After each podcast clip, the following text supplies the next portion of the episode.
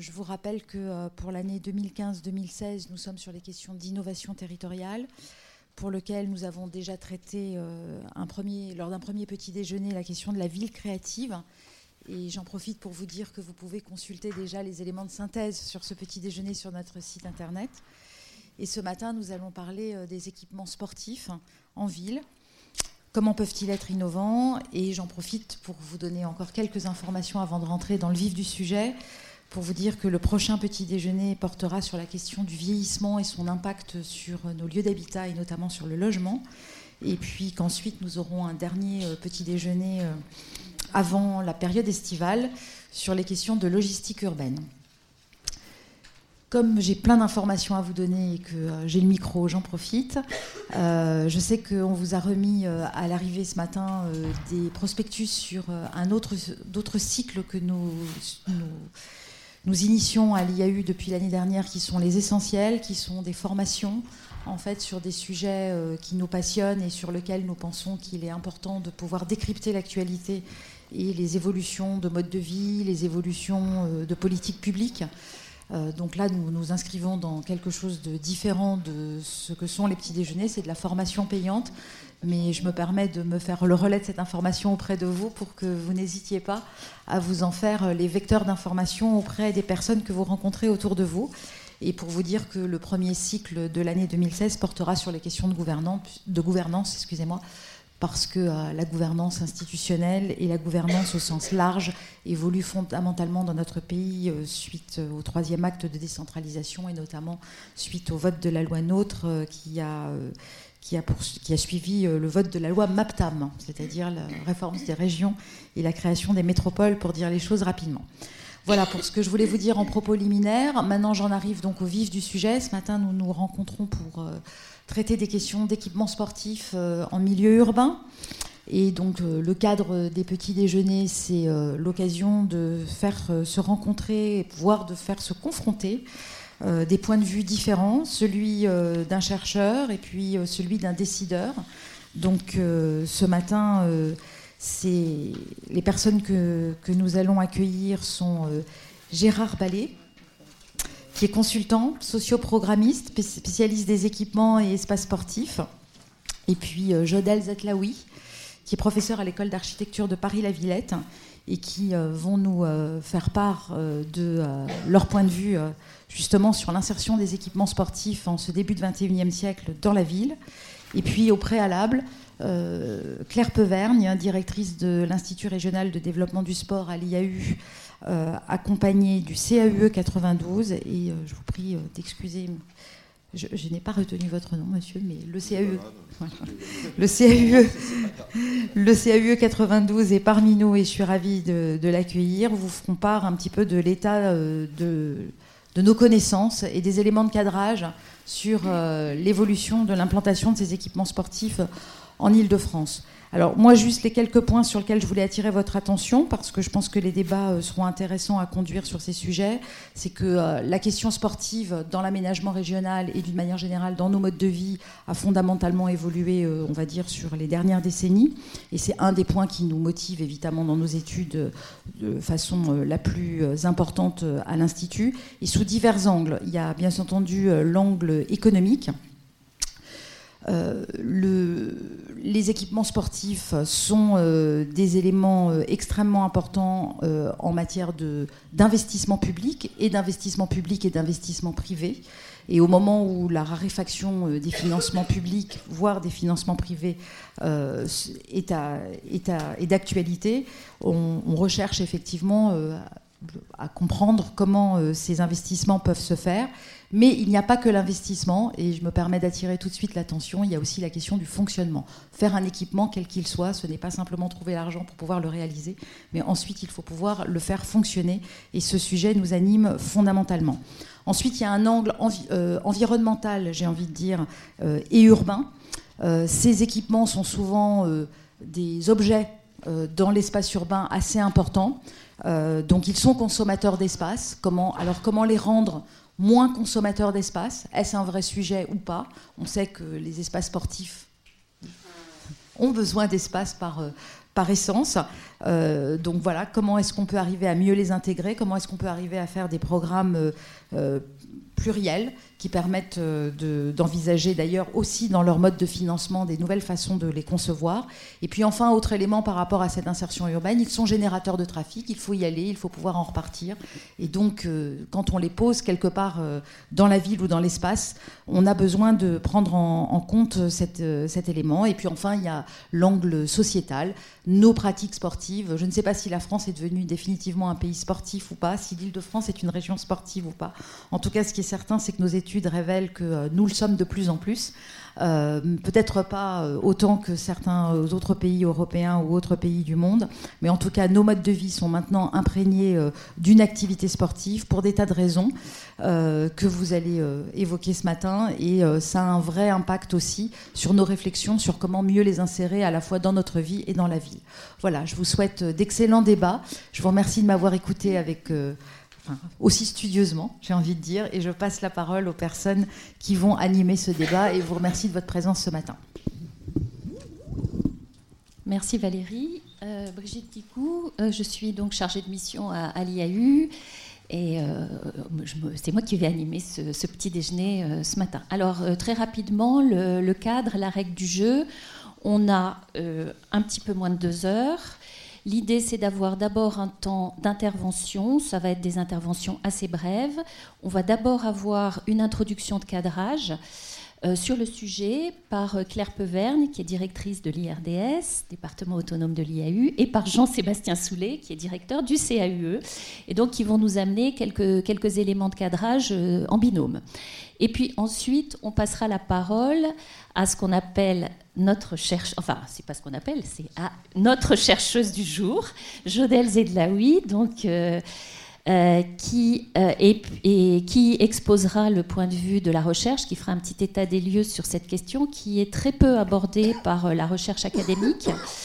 C'est un peu un point noir, et l'objectif de cette matinée, c'est justement un peu d'ouvrir cette boîte noire et de comprendre les processus de production des équipements sportifs, les jeux d'acteurs, les enjeux, les points d'appui, les limites, pour essayer de dégager aussi des pistes d'action pour l'Île-de-France. Donc voilà, Jodelle fera un point sur ces questions. Et alors, comme le disait Valérie, Jodelle est professeure à l'École supérieure d'architecture de Paris-La Villette, après avoir été maître de conf à l'Institut d'urbanisme de Paris. Et puis interviendra après celui qu'on appelle le décideur. Alors bon, est-ce un décideur sans doute pas au sens habituel du terme, comme un représentant des collectivités locales, mais en tout cas Gérard Ballet, merci. Vous êtes donc consultant dans un institut qui s'appelle l'ISC, Société Ingénierie Sportive et Culturelle. Donc vous êtes un spécialiste de la programmation des équipements sportifs, ce qui, je le dis tout de suite, n'est pas le cas de Jodelle, qui n'est pas une spécialiste du sport, mais qui est une spécialiste de la programmation urbaine, et notamment qui a beaucoup travaillé sur les questions universitaires.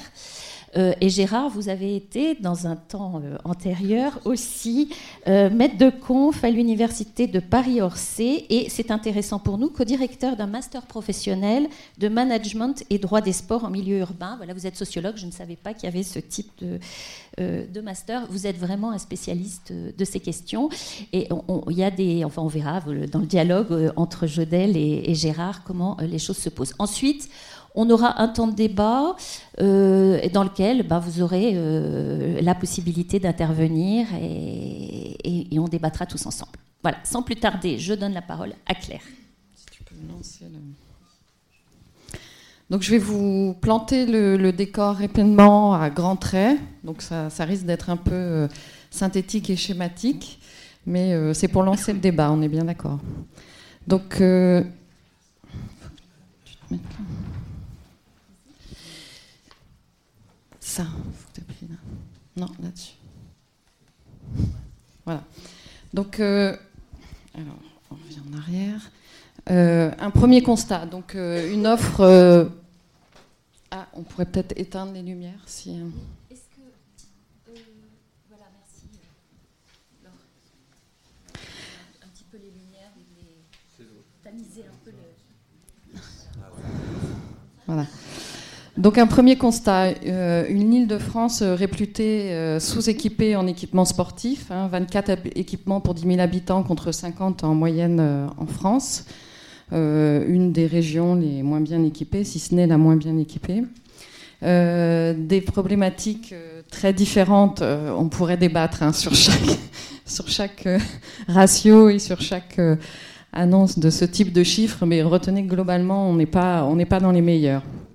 Des problématiques bien sûr différentes selon les territoires. Vous voyez sur ce graphique les 4 premiers cercles qui sont Paris et la Petite Couronne et en dessous la Grande Couronne, avec en bleu clair des équipements pour 10 000 habitants, un peu meilleurs en Grande Couronne, mais par contre une densité beaucoup plus faible, c'est-à-dire qu'on va facilement à pied, on a facilement un équipement sportif en proximité dans la zone dense. En contrepartie, on est un peu mieux équipé rapporté au nombre d'habitants en Grande Couronne, enfin, faut le dire vite. Mais il faut en général prendre sa voiture le soir quand on revient du boulot et qu'on veut aller faire du sport. Alors, Valérie l'a dit, des générations face à ces taux d'équipement assez faibles, des générations de plus en plus sportives, que c'est pas propre à l'Île-de-France, ça c'est un élément, je pense, propre à toute l'Europe. Une pratique sportive en club avant 16 ans, selon les générations, qui a fortement augmenté, c'est-à-dire que les gens qui ont entre 50 et 60 ans aujourd'hui sont... notamment pour les femmes, ont assez peu une pratique en club avant 16 ans. Aujourd'hui, les femmes et les hommes, d'ailleurs, on voit la courbe se rapprocher et sont toutes, ou quasiment toutes, passées par une pratique en club, même courte, ce qui a son importance parce que généralement, quand on a arrêté la pratique sportive et qu'on décide de la reprendre à l'âge adulte, si on est passé dans sa jeunesse par une pratique en club, on a beaucoup plus de chances de reprendre une pratique sportive. Un autre phénomène qui est l'allongement de la vie sportive, c'est-à-dire auparavant, on ne commençait pas avant 10-11 ans, maintenant on commence dès 4 ans, hein, vous avez tous vu les baby-gym, les baby-tennis, les baby-judo, et en même temps on a une pratique avec l'allongement de la durée de vie et du fait aussi que la pratique sportive a été beaucoup pratiquée dans sa jeunesse, on pratique de plus en plus tard. Alors pourquoi on fait du sport ? Et une demande en fait avec l'allongement de la vie sportive très polymorphe. Pour les plus de 15 ans globalement, ce qui ressort, c'est moi ce que j'appelle en résumant loisirs, détente, santé, entretien physique, la rencontre avec les autres, c'est la recherche d'un équilibre de sa santé psychique et physique. Mais c'est aussi pouvoir pratiquer seul, le contact avec la nature qui ces dernières années a pris une place de plus en plus importante et peut-être que quand on vit dans une grosse métropole, ce besoin de sport en extérieur a du sens, mais aussi pour certains se surpasser les sensations fortes et la compétition. Alors on voit quand même que la compétition, c'est une recherche assez faible et c'est une motivation assez faible sur la pratique sportive. Maintenant, une fois qu'on a dit ça, on sait bien que par tranche d'âge, selon le sexe, selon la pratique qu'on fait, il y a une très grande diversité de demandes en fait. Les 11-14 ans par exemple, quand vous le voyez sur les chiffres, c'est 58% qui recherchent une pratique en compétition et c'est d'ailleurs à cet âge-là que les taux de pratique en club sont les plus élevés. Ça devient beaucoup plus faible au fur et à mesure qu'on vieillit et globalement, c'est les garçons et les hommes qui sont plus en recherche de compétition que les femmes. En même temps, souvent on nous dit si on ne recherche pas la compétition, c'est qu'on est dans une pratique de loisirs, occasionnelle, enfin on n'est pas vraiment des vrais sportifs. Ce n'est pas tout à fait vrai puisque même pour des personnes âgées de 30 à 54 ans, la notion de se surpasser est très forte, et que, y compris si on est dans une pratique autonome, c'est-à-dire pas forcément encadrée. Et puis ce phénomène du contact avec la nature, au sens large, hein, faudrait peut-être plutôt dire plein air, même si je sais que c'est plus très à la mode cette expression, une recherche de pratiquer en dehors des équipements et dans des espaces de plein air. Alors, une demande donc, qui a fortement évolué et qui interroge le modèle associatif sportif. Alors, je caricature hein, pour ceux qui sont dans la salle et qui sont du milieu très sportif. Hier, Hier, les clubs s'occupaient principalement des jeunes, on pourrait même rajouter des jeunes garçons pour la compétition. On l'a bien vu dans la courbe de la pratique encadrée, la forte présence des clubs, elle est entre 7 et 11 ans. Et aujourd'hui, les clubs et les associations sportives doivent faire face à une population, on va dire, entre 4 et 77 ans et qui recherche un peu toutes les formes de pratiques. Et des fois pour une même discipline. Pratique encadrée et pratique autonome ne s'opposent pas. On peut pratiquer une discipline de manière encadrée, une autre de manière autonome, ou la même selon des modes de faire différents. Donc ces associations sportives, elles doivent répondre à des pratiques de plus en plus diverses et en même temps elles doivent le faire, je caricature un peu, mais dans des modèles d'équipement qui depuis 50 ans n'ont pas vraiment bougé. Si on met à part les piscines qui, elles, ont quand même fortement su faire évoluer leur modèle, mais pour des raisons bien particulières, on en est toujours notamment aux gymnases polyvalents, en espérant que ça réponde, du fait qu'ils soient polyvalents, à un maximum de demandes. Or, on sait que c'est pas vraiment le cas.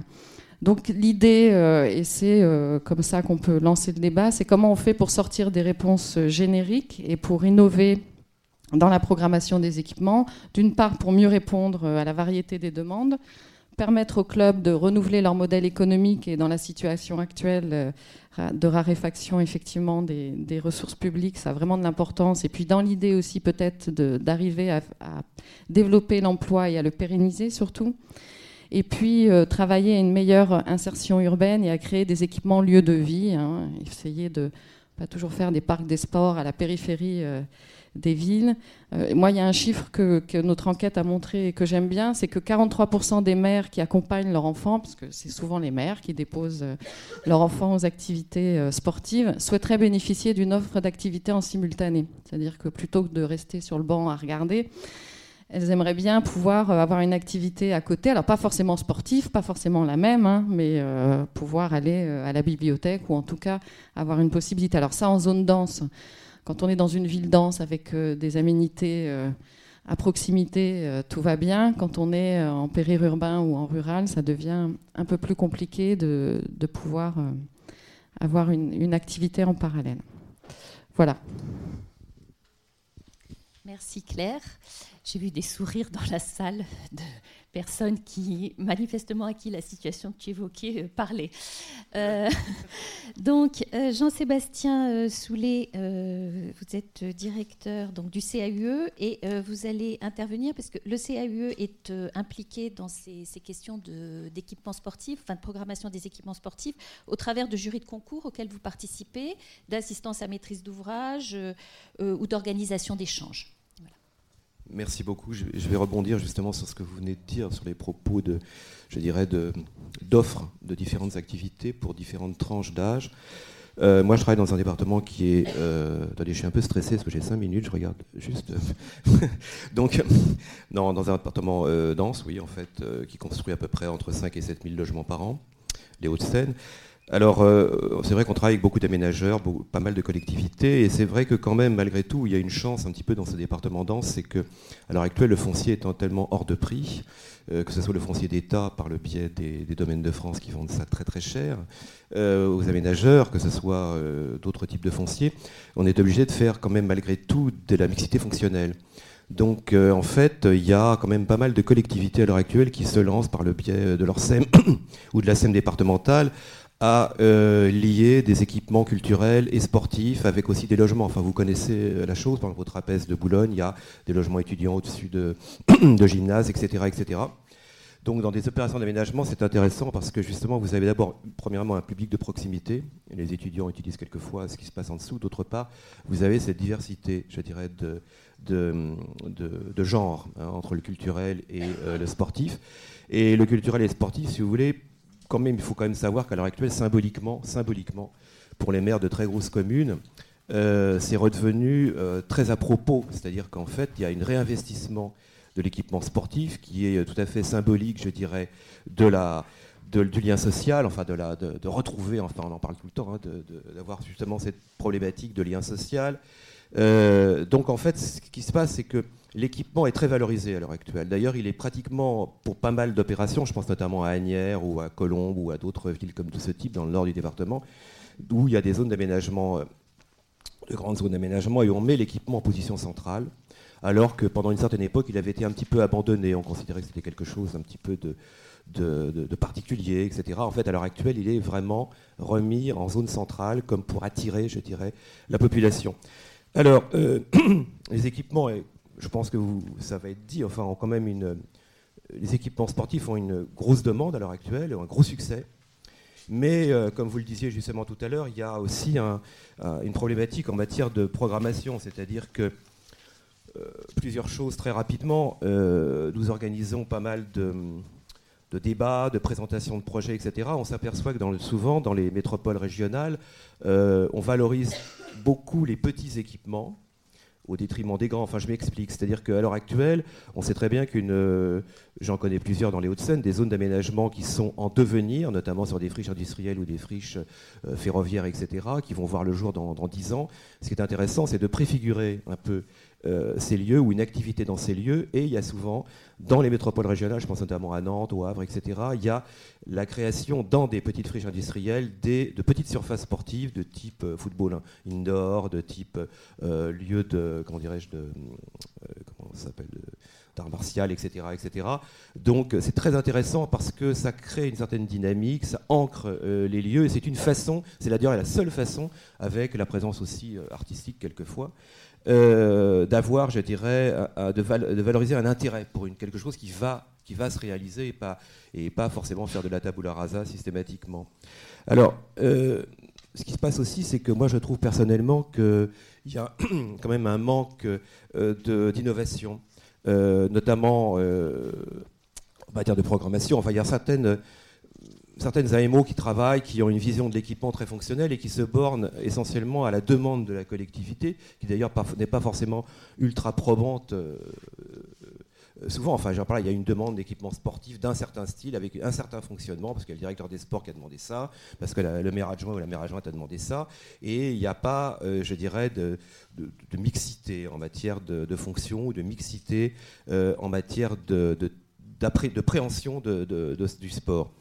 Alors, c'est pas systématique, mais je dirais qu'à la base, il faut une volonté politique. Moi, j'ai toujours vu, c'est les maires en général, ou les maires adjoints, qui décident, à la limite, en quelque sorte, pour leurs services, qui sont quelquefois un peu inhibés, mais, et à juste titre, parce qu'ils sont souvent censurés par les élus, mais en tout état de cause, il y a une volonté politique. J'en veux pour preuve un élément qui est la première fois que je vois ça en 35 ans, ça doit peut-être exister dans d'autres communes, mais à Issy-les-Moulineaux, il y a la rénovation et la construction d'un très grand centre sportif, il existe déjà un bâtiment, plus je dirais un stade, etc. Et la collectivité investit quand même beaucoup d'argent. Et dans cette programmation, il y a une volonté de faire venir le privé. Donc, pourquoi ? Parce qu'il y a du tertiaire à côté. Parce qu'il y a une enquête qui a été faite auprès du tertiaire, auprès des entreprises, qu'effectivement les cadres, quelquefois, d'abord, premièrement, ils ne vont pas forcément utiliser la surface sportive qui est indoor, parce qu'ils n'aiment pas du tout, cette promiscuité ne les intéresse pas trop, on voit ça à la Défense. Je finis vite, hein, ne vous inquiétez pas. Et donc il y a une enquête auprès des sociétés tertiaires, et on s'aperçoit qu'en fait, il y a effectivement des plages de temps, et il y a la possibilité de mettre en concession des espaces intérieurs. Là, en l'occurrence, ça sera du football indoor, une salle de fitness et aussi un restaurant qui, lui, sera stratégiquement implanté, très stratégiquement implanté, parce qu'il y a les gens qui font du sport puis les gens qui ne font pas de sport. Donc, et qui vont dans les équipements sportifs. Je parle des accompagnants, enfin de pas mal de gens. Et d'autre part, le fait aussi de regarder le sport. Alors, nous, on a été assez frappés de voir que, par exemple, le dedans et le dehors, c'est quelque chose de très important, notamment en Allemagne, ou si on va par exemple à Hambourg ou à Berlin, bien on aménage en extérieur quelque chose, un espace, un bout d'espace public, pour que d'une part, soit les enfants puissent aller à l'extérieur pour pratiquer, enfin j'ai vu ça à Hambourg, c'est assez étonnant, on ferme une rue, et les enfants font, comment dirais-je, du sprint, enfin dans la rue, enfin c'est tracé, donc il n'y a aucun problème, il y a des agents municipaux qui viennent, qui ferment là. Bon, d'autre part, il y a aussi le fait de regarder le sport, il y a ce côté un peu voyeur, mais en même temps c'est intéressant de voir des démonstrations, c'est passionnant, quoi. Et notamment dans les quartiers en difficulté, c'est vraiment la chose la plus importante par rapport à justement cette nécessité, je dirais, de faire de la compétition, hein, qui est beaucoup plus forte dans ces quartiers. Donc voilà, livré très rapidement quelques aspects, il y en a plein d'autres. Moi, je dirais aussi qu'il y a un manque de formation d'ingénierie. Je veux dire par là que moi, mes confrères architectes, ils prennent un programme, ils le suivent scrupuleusement, ils ne sont pas très innovants par rapport au programme, et d'autre part, ils ne connaissent pas aussi justement la problématique qui va être débattue aujourd'hui, toute cette mixité, je dirais, de fonctions, d'évolution, etc. Et je pense, enfin nous, c'est ce que nous essayons de faire, parce qu'on présente beaucoup de projets. Je pense qu'effectivement, il y a une nécessité de formation des architectes. Et j'en veux pour preuve, demain soir, moi, je suis jury d'un concours de 1200 logements dans une commune que je ne citerai pas, où il y a une magnifique patinoire. Et cette patinoire va être construite.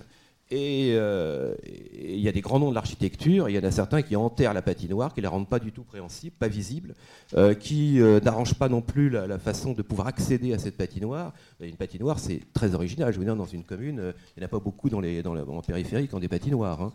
Et en plus, c'est très intéressant à regarder. Enfin, c'est assez élégant, etc. Alors, vous voyez, il y a quand même du retard, quoi. Voilà, excusez-moi, j'ai été un petit peu trop long. Merci. Merci beaucoup, Jean-Sébastien.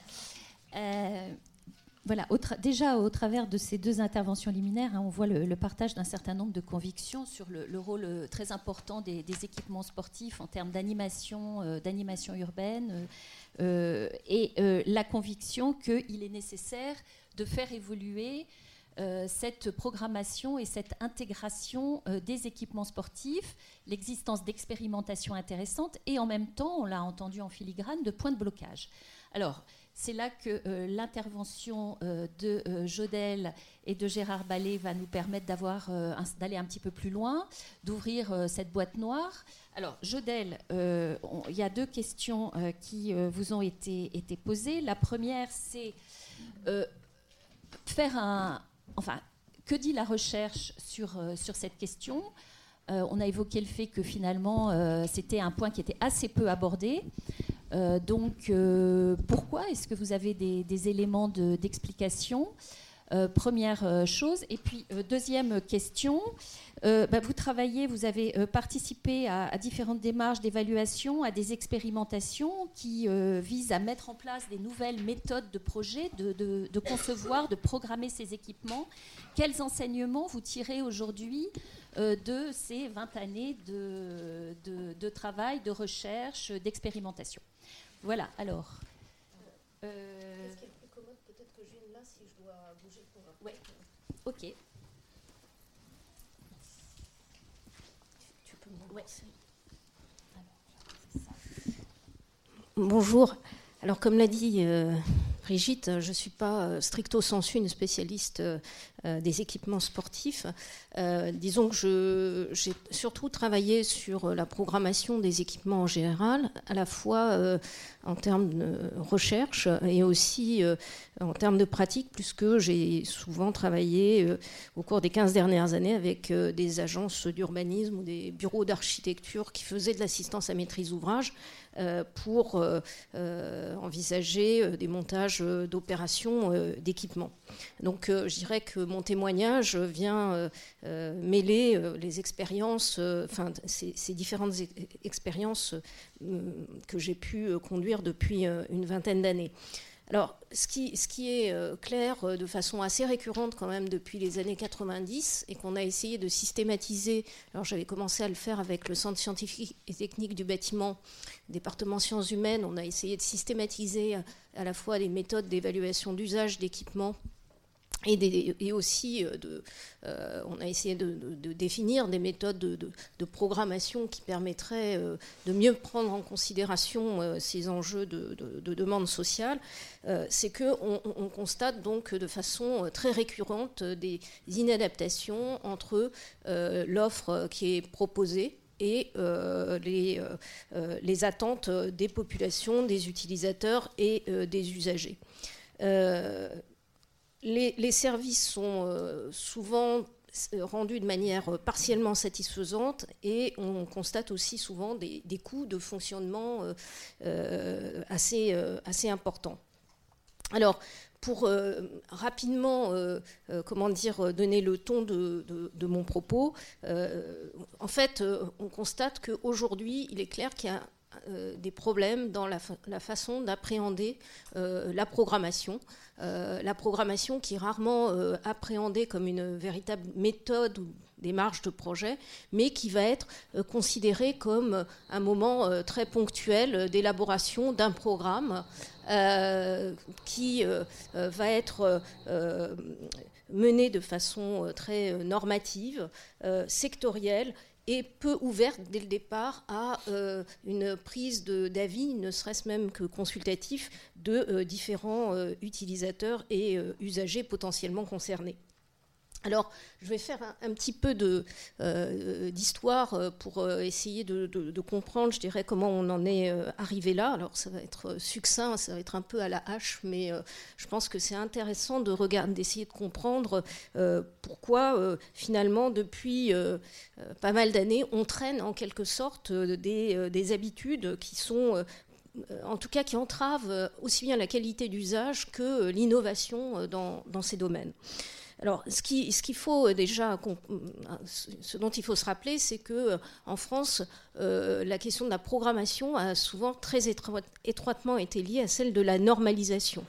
Quand on pense normes, quand on pense programme, souvent on pense normes, et on peut dire que aussi les architectes mettent particulièrement à distance la question de la programmation parce que pour eux, ça veut dire contrainte et normes.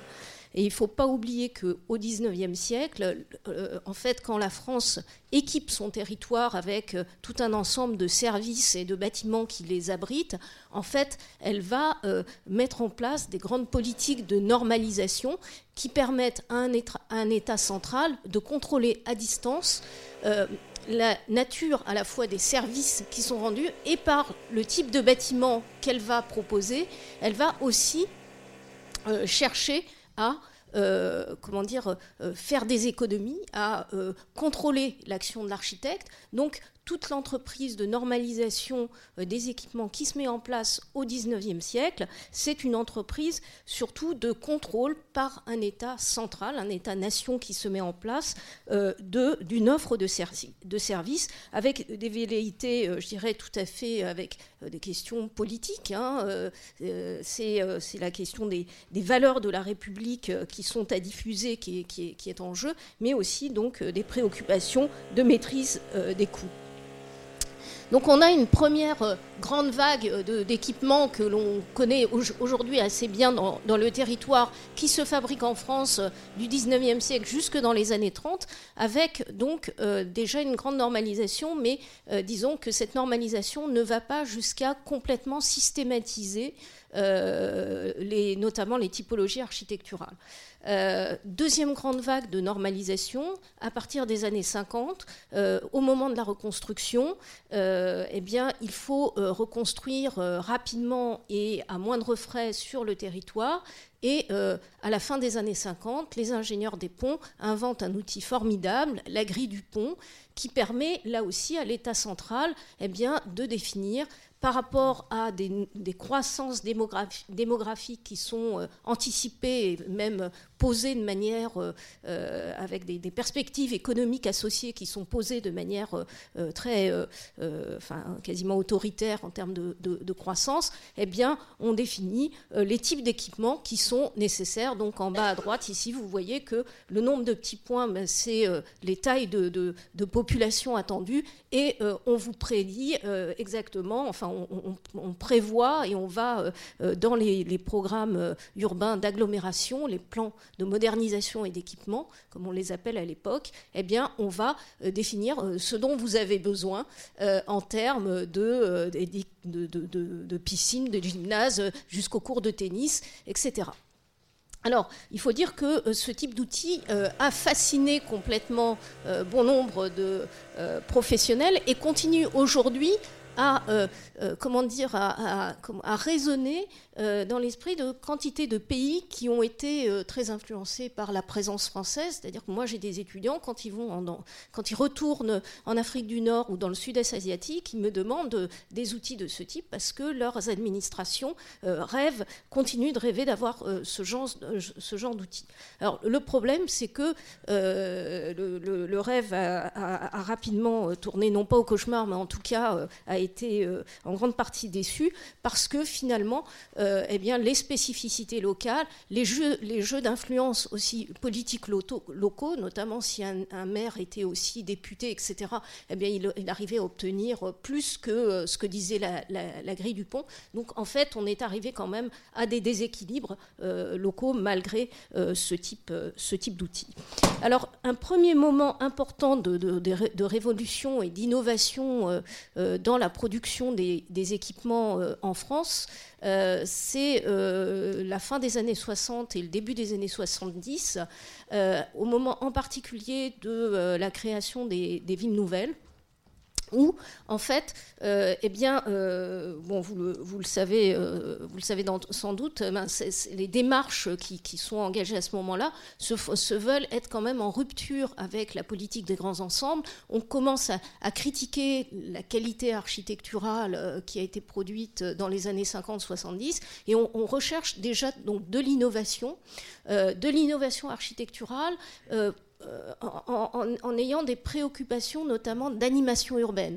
Il y a une critique aussi d'un fonctionnalisme pur et dur et l'idée de mêler, intriquer différentes fonctions pour susciter l'animation urbaine est extrêmement présente. Et ce qu'on constate, ben, c'est que ce moment de préoccupation de création de nouveaux équipements et notamment d'innovation donc, architecturale, se fonde avant tout sur une réflexion tout à fait inédite en termes de programmation urbaine. Et apparaissent à ce moment-là des bureaux d'études privés spécialisés en programmation pluridisciplinaires qui vont travailler à des nouveaux types d'équipements qu'on va appeler notamment les équipements intégrés, dont on peut voir encore quelques traces dans les villes nouvelles. Cette expérience des équipements intégrés, où on va essayer d'associer, par exemple, extrêmement étroitement par exemple des structures petite enfance, des PMI, des écoles, etc., pour créer des liens étroits dans des usages, va être plus ou moins mis en échec par des problèmes de gestion, notamment le fait que chaque équipement relève en fait d'un secteur différent des administrations.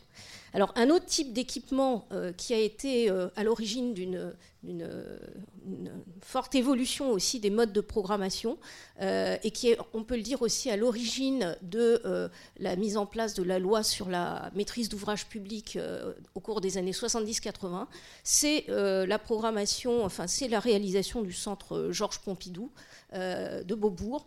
Souvent, on attribue l'originalité de cet équipement à sa conception architecturale et à l'œuvre avant tout de Piano, mais au départ, il y a un travail de programmation qui est tout à fait nouveau pour l'époque et qui vise notamment à faire de la programmation une activité qui est continue tout au long du processus de projet, qui va associer très en amont différents types d'utilisateurs, d'autant plus que Beaubourg, ben c'est à la fois, on peut dire que c'est un super équipement intégré, c'est à la fois une bibliothèque, un centre de création industrielle, un musée, etc.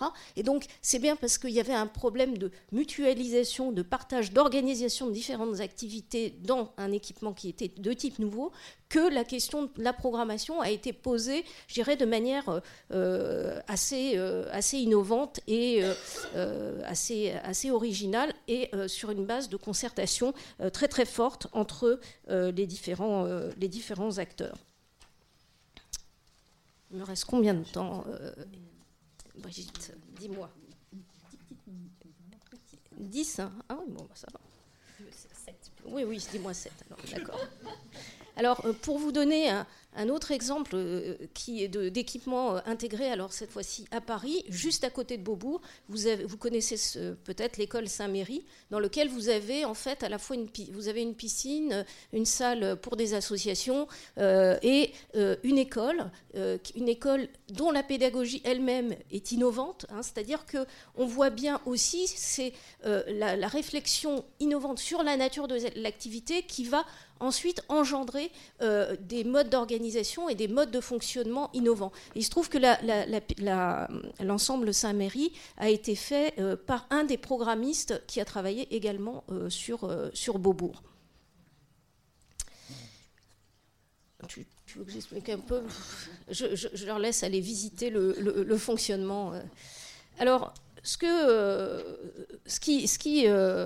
qui a découlé de ce type d'expérience, c'est une loi sur la maîtrise d'ouvrages publics qui va formaliser l'importance de la programmation, qui va responsabiliser les maîtres d'ouvrages publics vis-à-vis de cette question de la programmation. Il faut savoir que jusque-là, la programmation, elle était parfois établie sur un bout de table entre un élu ou un technicien et un architecte qui était désigné sur un mode qui n'était pas celui des concours systématisés jusqu'aux années 70.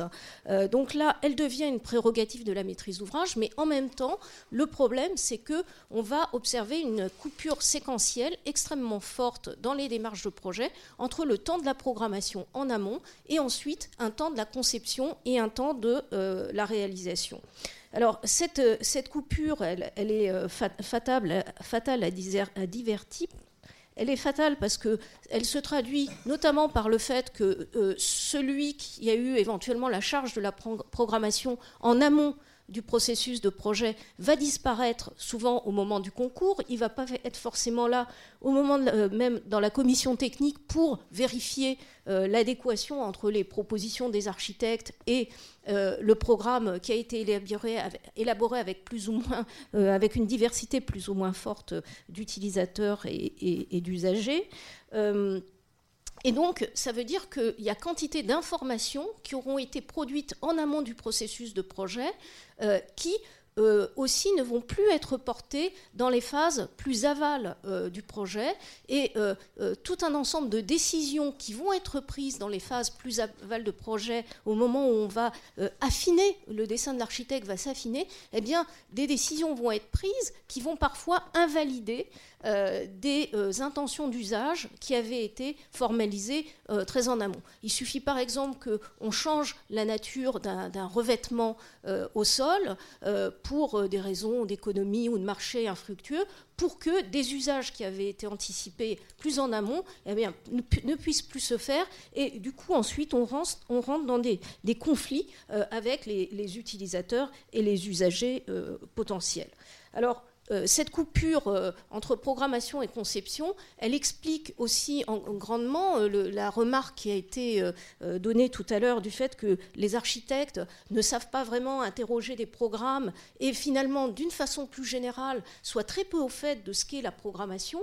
Pour enseigner dans une école d'architecture et travailler avec des écoles d'architecture depuis une vingtaine d'années, ce qui est clair, c'est que aujourd'hui, au cours de leur formation, les architectes, les étudiants en architecture ne sont pas du tout sensibilisés au fait que la programmation fait partie du processus de projet.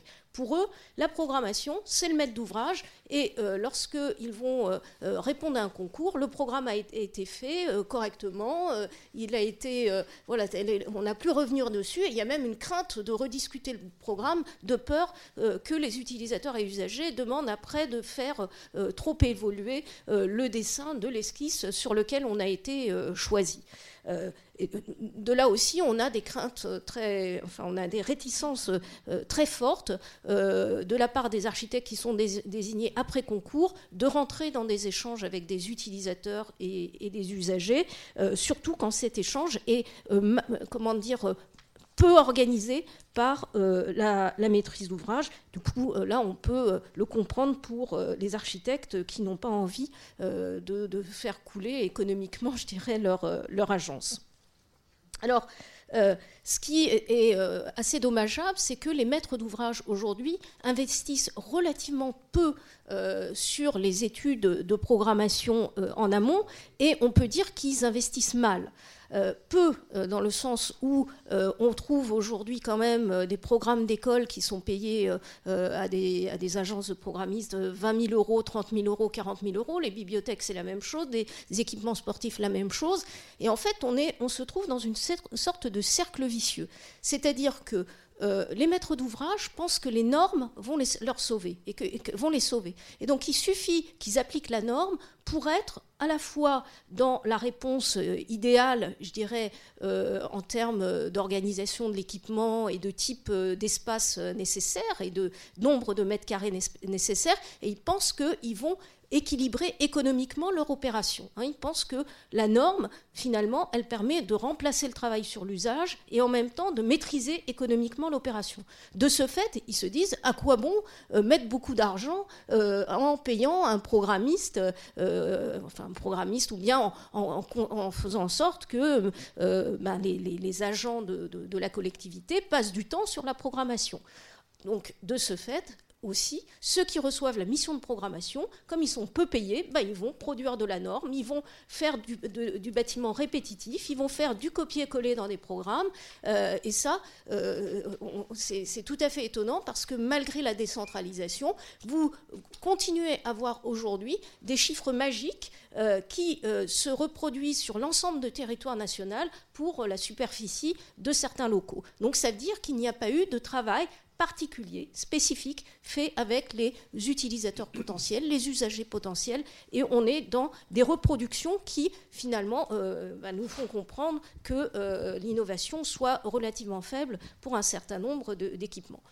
Alors, cet enjeu de la programmation dans la durée, donc, il est fort pour la question de l'innovation, pour la prise en compte donc, des attentes locales, et bien entendu aussi pour la maîtrise des coûts de gestion dans la durée, puisque c'est finalement par l'activité de programmation qu'on va vérifier sans arrêt l'adéquation entre les moyens qu'on cherche à donner à un équipement et les usages qu'on en attend. Alors, si je pointe de façon, pour conclure, je dirais, quelques grands problèmes dans cette approche de l'activité de programmation.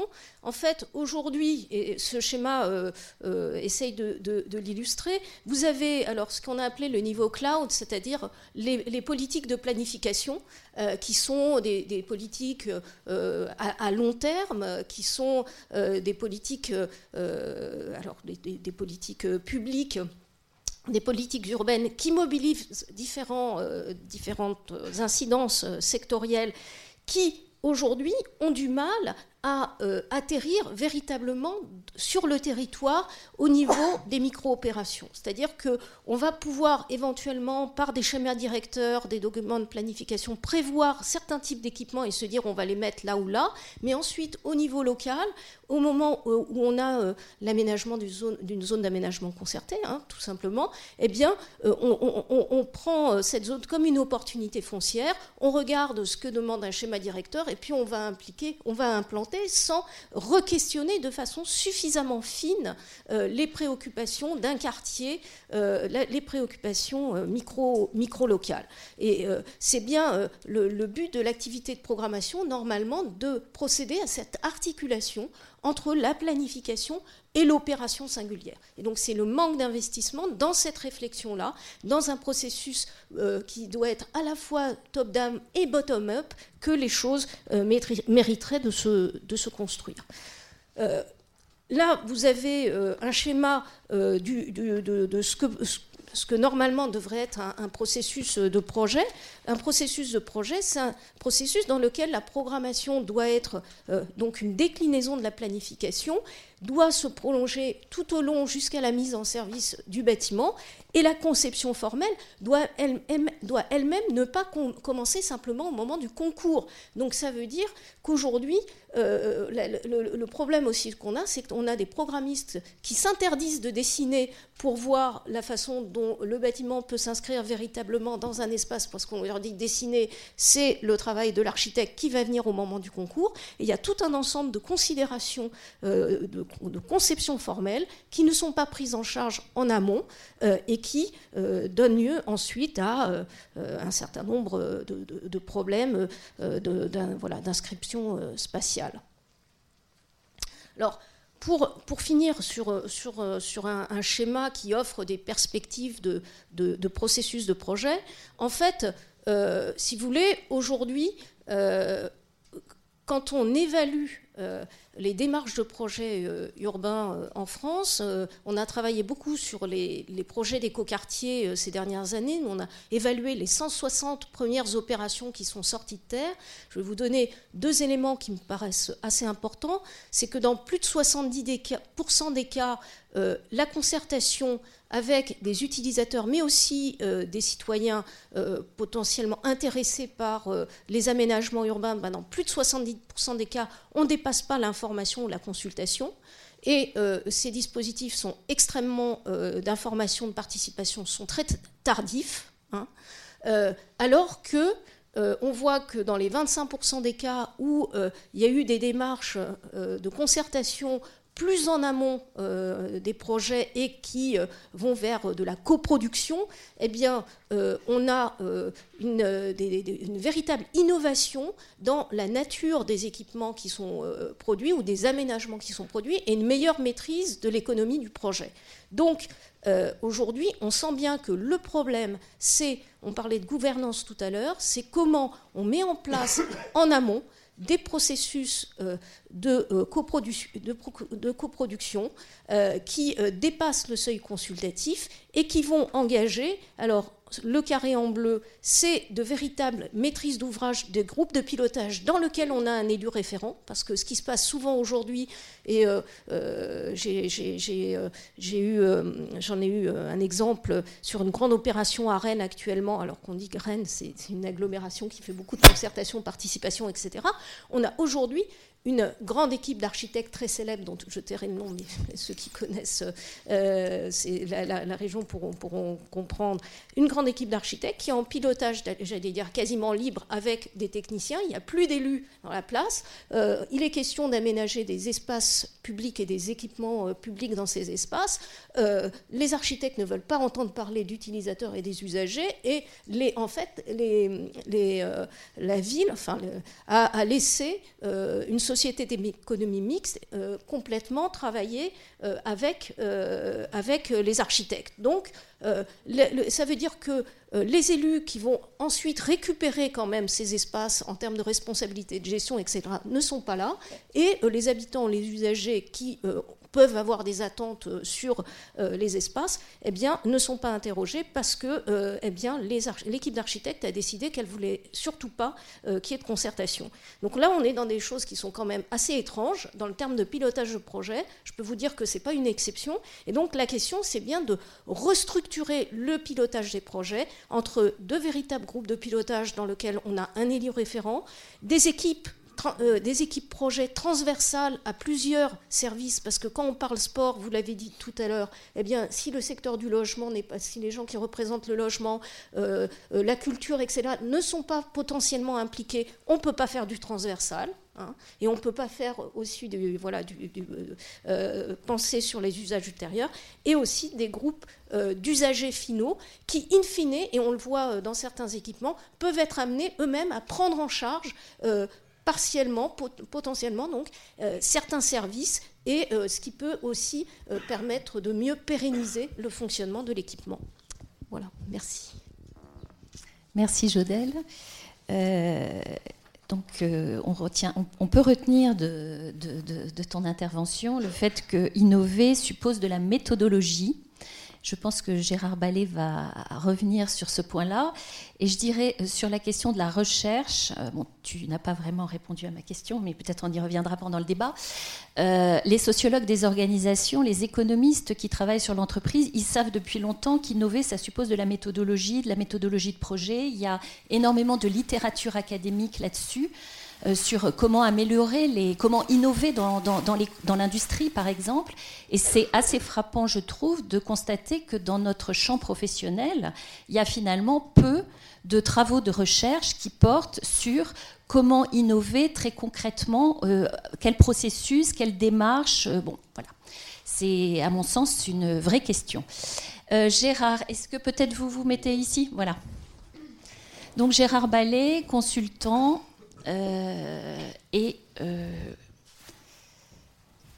et aussi universitaire auparavant. Il faut lancer le... Oui, pardon. Donc oui, moi je vais me situer quand même dans la continuité vraiment de ce qui a été dit, avec évidemment plusieurs casquettes. C'est pour ça que je voudrais faire une petite intro là-dessus. C'est-à-dire que j'ai essayé d'analyser la posture du décideur, n'étant pas moi-même un décideur, mais plutôt un jésuite qui conseille le décideur. Oui, je vais le faire, avec plaisir.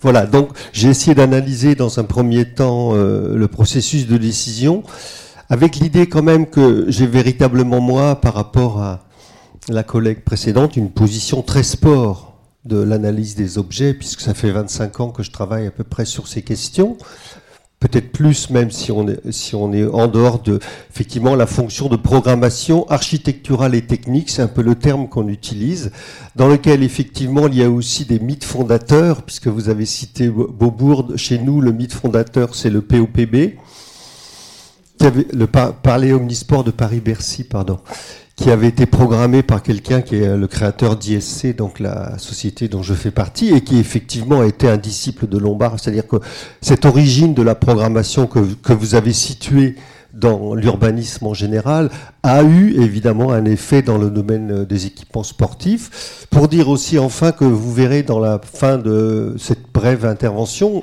j'ai en même temps depuis toujours un souci de prospective des pratiques. J'ai fait une thèse en sociologie et prospective sur l'innovation dans le sport, donc j'ai parfaitement bien entendu ce que vous avez pu dire, et donc dans la fin de cette courte présentation, j'évoquerai des pistes qui me semblait importante de manière de penser autrement les équipements sportifs, qui sont totalement dans la lignée de ce qui a été précédemment dit.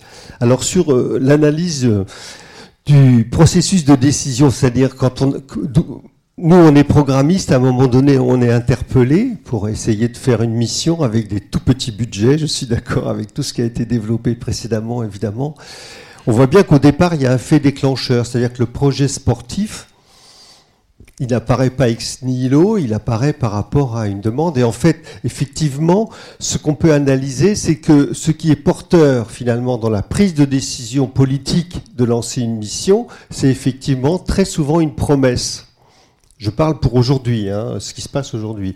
Une promesse qui a été faite dans la campagne municipale précédente, qui fait qu'effectivement, suite, et c'est là où c'est intéressant, à des analyses des besoins, suite à des demandes sociales, et je crois que c'est beaucoup les demandes sociales qui sont portées par des acteurs qui sont eux-mêmes des spécialistes, entre guillemets, de la demande sociale, c'est notamment les présidents d'associations sportives, puisqu'en fait, pour moi, c'est leur fonction principale. On a, si vous voulez, un élu ou un conseil municipal, mais surtout un élu, adjoint au sport, ça a été dit, et aussi le maire derrière, qui décide de réfléchir sur un projet. Mais ce projet, il a existé dans la tête de ces acteurs politiques avant même que la mission nous soit donnée. Et c'est ça que je voulais pointer, qui me semble nouveau. C'est ce que je dis entre le rêve et l'autocensure. C'est-à-dire qu'en fait, les élus, sous, disons, l'influence à la fois des acteurs dont j'ai parlé, mais aussi parce qu'il y a maintenant dans le champ sportif des commerciaux, d'architectes, des commerciaux, de fabricants d'articles de sport qui visitent les élus en leur expliquant que pour les piscines, un bassin en inox, c'est beaucoup mieux qu'un bassin en carrelage. Enfin, bon, les spécialistes peuvent m'entendre facilement là-dessus. Ce qui fait qu'en fait, les élus ont fait aussi des visites, ont discuté avec d'autres collègues, ils ont une idée du projet. Et cette idée du projet, elle va du rêve, si vous voulez, à l'autocensure, parce que ça dépend évidemment de la posture dans laquelle finalement la dynamique s'est installée. Et lorsque la mission de programmation est donnée, on va utiliser des méthodes, c'est exactement ce que vous avez dit, et qui vont se traduire par un retour au réel. C'est-à-dire qu'en fait, voilà en fait ce que on peut imaginer comme étant la réponse à ce que vous avez posé comme étant le projet.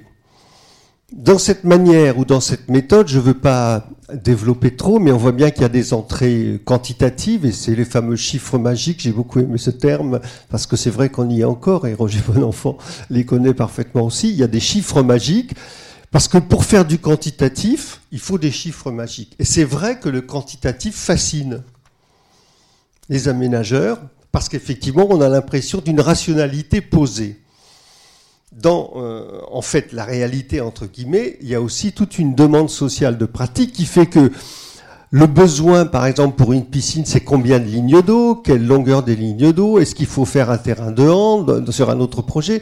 Et qu'à chaque fois, on est confronté à des logiques qui vont être une manière de réfléchir sur le projet par rapport à des usages, mais par rapport à des normes, qui sont les normes réglementaires du bâtiment dont vous avez parlé, bien sûr, qui sont énormes, et des normes de sécurité, des normes d'accessibilité, et puis des cahiers des charges de fédération qui vous disent, bah oui, mais si vous voulez jouer au championnat régional, il faut que vous ayez tant de places de gradins, un local antidopage, enfin, mais que sais-je encore. Et donc, au bout d'un moment, on voit apparaître, si vous voulez, dans le travail qu'on fait, une seconde idée qui est importante et que j'ai mise en gras et qui rejoint complètement ce qui a été dit précédemment d'une manière un peu inattendue pour moi, c'est les délais. Comme on est dans une promesse de campagne, l'équipe municipale voudrait absolument que le projet soit, que le ruban soit coupé, vous voyez, avant la prochaine élection. Ce qui fait que ça nous fait un rythme, disons, temporel de création des projets. Ce qui fait qu'en fait, toute la phase de rêve a pris du temps, une fois qu'on est élu. Et puis tout d'un coup après, on voit apparaître le fait qu'effectivement, il y a 4 ans, quand nous on arrive, si vous voulez, sur le projet en tant que programmiste, il y a 4 ans avant de couper le ruban, à peu près, sur les études et sur, disons, le chantier, et ainsi de suite. Et donc tout d'un coup, il y a urgence. C'est-à-dire qu'à la fois, il y avait l'idée qu'il fallait avoir du temps, et tout d'un coup, on se retrouve la plupart du temps maintenant dans des formes d'urgence, de réalisation du projet. Urgence sportive, alors si on renvoie à 2024, on va voir les urgences qui vont nous arriver, hein, de toute façon d'une manière très très forte, mais une urgence aussi d'une certaine manière électorale. Et c'est là où je trouve que en ce moment, on est de plus en plus dans cette forme très particulière d'un rapport au temps du projet. Dans la manière, si vous voulez, de réfléchir, on voit bien qu'au bout d'un moment, ce qui va être la clé, ça va être effectivement les montants. Voilà ce que vous vouliez faire, mais voilà combien ça coûte. Et donc nous, pour arriver à ce combien ça coûte, effectivement, on traduit les usages possibles, les aires d'activité, les services possibles, on les traduit en mètres carrés, c'est comme ça que ça se fait dans la méthode de programmation, et puis on chiffre. Et c'est là où effectivement, il y a une première prise de conscience dans laquelle effectivement, de plus en plus aujourd'hui, on réfléchit sur l'investissement et le fonctionnement, vous l'avez dit, donc une approche en coût global. Et finalement, ce qui est important dans cette approche en coût global, c'est la charge pour la collectivité. C'est-à-dire qu'il y aura l'annuité d'emprunt et puis il y aura le déficit de fonctionnement qui vont se cumuler. Et donc la charge pour la collectivité, on arrive à peu près à l'estimer en prenant en compte un certain nombre d'éléments. Il y a notamment aussi, et peut-être que ça a été du rêve dans ma partie précédente, ce qu'on appelle les cofinancements. C'est-à-dire qu'effectivement, quand une collectivité se lance dans un projet sportif, elle espère avoir beaucoup d'argent du CNDS. Le directeur est là, il voit très bien ce que je veux dire. On s'est interrogé d'ailleurs sur l'effet levier.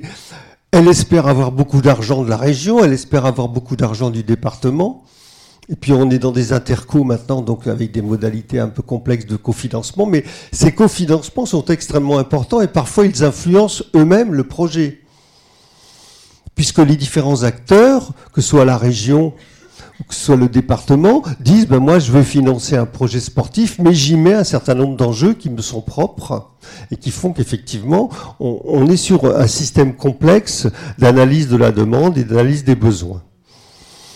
Ensuite, on a maintenant aussi, et je pense que ça, il faut vraiment le percevoir comme étant l'illustration des difficultés financières des collectivités locales, on a une réflexion très importante sur les procédures.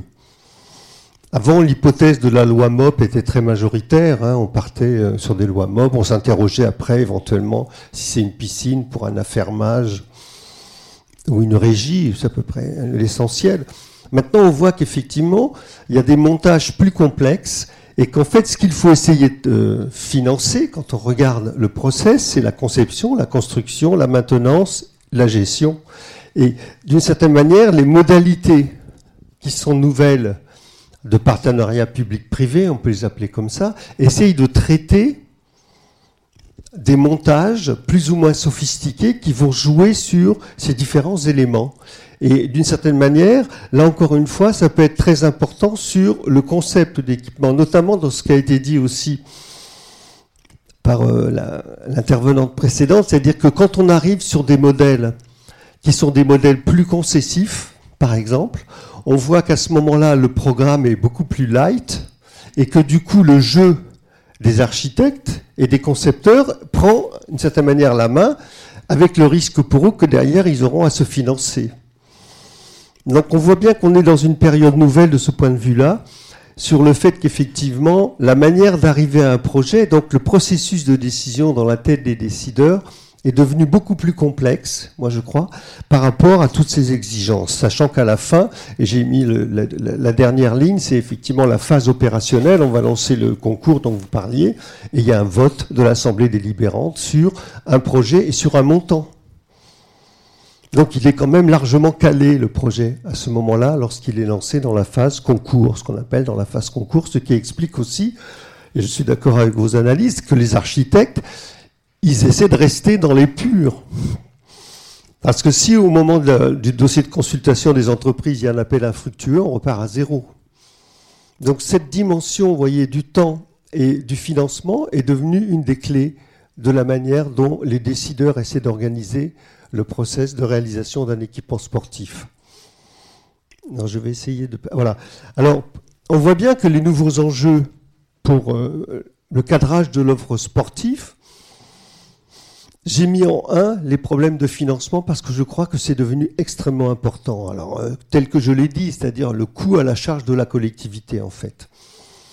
Il y a une réflexion aussi pour raccourcir les délais. Parce que ça aussi, socialement, c'est très dur. Parce qu'on explique, on fait des études en amont, comme Madame l'a largement décrit. Et quand les gens mesurent que l'équipement, il ne sera pas là avant 4 ans, il y a tout d'un coup une sorte de démobilisation parce que les délais semblent extrêmement lointains.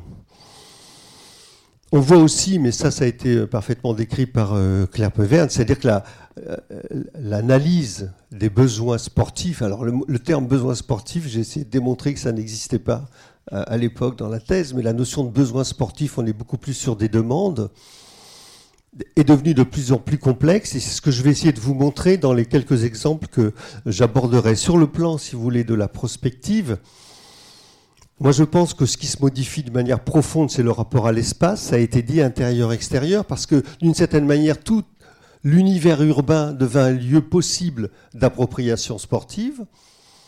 Tout l'univers de nature devient un lieu possible d'appropriation de nature et toute l'interface entre ces différents espaces, équipements, espaces urbains, espaces naturels, c'est des lieux de pratique. Et la réflexion importante, c'est comment on crée du lien entre ces 3 entrées. Je vais essayer de vous montrer sur un exemple là-dessus. La deuxième idée, c'est le rapport au temps. On a vu, si vous voulez, que, je le dis rapidement, mais l'équipement polyvalent qui a été la mesure, disons, des grands plans d'organisation qui était proposé, c'est de faire une salle avec un terrain de hand, avec qui peut le plus, peut le moins. Mais le résultat de ces équipements polyvalents, c'est que c'est toujours une réponse en créneaux. C'est-à-dire on donne des créneaux à des activités. C'est-à-dire que vous, quand vous êtes de l'autre côté, que vous voulez pratiquer, vous avez uniquement le choix que d'être dans le créneau qui est attribué à ce que vous voulez faire. Et si vous n'êtes pas disponible par rapport à ce créneau-là, ben vous êtes foutu. Or, la vie citadine fait que la pression sur le temps est de plus en plus forte. Et donc, du coup, on a bien ce décalage entre une offre qui est dans des créneaux et une demande sociale qui est d'une faible contrainte dans le rapport au temps. Et je pratique quand je peux ou quand je veux et où je veux. Et ça renvoie bien à la notion d'auto-organiser là-dessus. Le point suivant, c'est l'effet de l'ère numérique. Je pense que ça va modifier beaucoup le rapport à la fois à l'organisation de la pratique et à la fois, d'une certaine manière, à la façon dont les gens vont pratiquer eux-mêmes. Notamment sur l'idée que les pratiquants auto-organisés, qui sont effectivement devenus pour les plus de 15 ans, si je suis les travaux de l'IRDS, plus nombreux que les pratiquants qui sont encadrés, utilisent très souvent maintenant des outils comme Runtastic, je prends celui-là, mais voilà, qui sont des outils d'assistance, on pourrait dire d'assistance à la pratique auto-organisée, qui fait que les gens qui pratiquent en faible contrainte ne pratiquent pas n'importe comment, avec beaucoup finalement de regard sur leur pratique. Et enfin, le dernier point, peut-être c'est le plus important, je pense que le modèle associatif français, qui est en Europe un peu hors modèle, puisqu'en fait la part de financement public dans le modèle associatif en France est le double, voire le triple des autres pays en Europe. C'est-à-dire qu'on a un secteur sportif, associatif, sous perfusion directe de financement public. Ce modèle-là, puisque les collectivités ont de moins en moins d'argent, va arriver à quelque chose qui va devenir une sorte d'aporie. Et donc la manière dont les associations vont essayer de modifier leur modèle économique me semble être une des clés d'avenir. Et puis le deuxième, c'est que dans la situation actuelle du chômage et du chômage des jeunes, je pense que la professionnalisation est un enjeu sociétal, celui-là carrément, dans lequel le sport a toujours occupé une place ambiguë, avec des faux métiers, avec des gens qui sont payés en vacation, je le sais, puisque j'ai été militant et président d'association pendant longtemps, vous voyez, avec quelque chose qui n'est pas un vrai emploi ou une vraie chance donnée d'emploi, en ayant simplement recours aux contrats aidés. Voilà. Alors ça, c'est mon deuxième point, c'est comment est-ce qu'on peut imaginer aujourd'hui, alors c'est un concept, hein, c'est pas un schéma, c'est pas un plan, c'est un concept, un équipement sportif qui essaierait de répondre aux enjeux que j'ai posés. On voit que j'ai mis au milieu le clubhouse. En fait, c'est le lieu de vie, c'est le lieu de convivialité. C'est qui me semble être le point le plus marquant du déficit dans nos équipements sportifs. Le milieu urbain est très fort et parcours ludique et sportif actif, c'est l'idée que dans la ville existent maintenant des circuits dans lesquels on peut courir, on peut faire du vélo, c'est les coulées vertes et ainsi de suite. Et c'est l'idée qu'un équipement sportif, il devrait être connecté évidemment à ses réseaux, absolument connecté à ses réseaux. Ensuite, le concept de l'équipement, c'est évidemment intérieur et extérieur. Et si vous voulez, l'extérieur, ça commence par un parvis actif. C'est-à-dire un équipement sportif, il doit vivre dans sa relation à l'espace urbain extérieur. Et la notion de parvis actif, c'est un parvis sur lequel on peut faire des pratiques. Mais elles sont ouvertes, elles sont libres. Dans lequel, effectivement, j'ai mis amphithéâtre, théâtre, c'est-à-dire parce que dans les pratiques, il y a des dimensions spectaculaires. Donc, effectivement, créer un mini-amphithéâtre, ça peut être très intéressant, mais d'autres aménagements sont possibles. Et j'ai fait apparaître le fait que dans cette espèce d'agora centrale, mais bon, là, c'est pas une vision urbaine, il faut qu'il y ait d'autres services. Et donc, j'ai mis une crèche, parce que ça, c'est toujours l'idée que pour développer la pratique des femmes, il vaut mieux qu'il y ait une crèche à côté. C'est une thématique très ancienne. D'autres services publics, ça a été dit. Et en fait, on est sur ce modèle-là. Et ensuite, l'idée, c'est que le centre, c'est le lieu de vie, le clubhouse, le lieu d'accueil, mais c'est un clubhouse qui est ouvert. Parce qu'en fait, il y a deux idées importantes avant d'arriver aux salles de sport. C'est qu'il faut essayer de créer, par exemple, un préau sportif. Un préau sportif, c'est un lieu de pratique avec des aires de pratique qui sont à la fois des aires qui peuvent être ouvertes vers tous les pratiquants libres, auto-organisés, et en même temps qui peuvent être utilisées par des pratiquants encadrés. Et c'est ce jeu-là qui me semble extrêmement important, qui va être effectivement ensuite porteur d'emplois tels que je l'ai mis là, qui me semble être la clé. La notion de pôle de service, là aussi je vais vous en montrer, c'est l'idée que tous les pratiquants urbains, tous les pratiquants de sport de nature utilisent évidemment les voies publiques, mais peuvent aussi avoir besoin d'un lieu pour se changer, de consignes pour stocker leurs affaires, pour aller courir, par exemple, dans l'heure de midi et retourner au travail et ainsi de suite. La notion de pôle de service est extrêmement importante. Ensuite, on a effectivement des salles de sport, mais la salle de sport, c'est l'aire de pratique.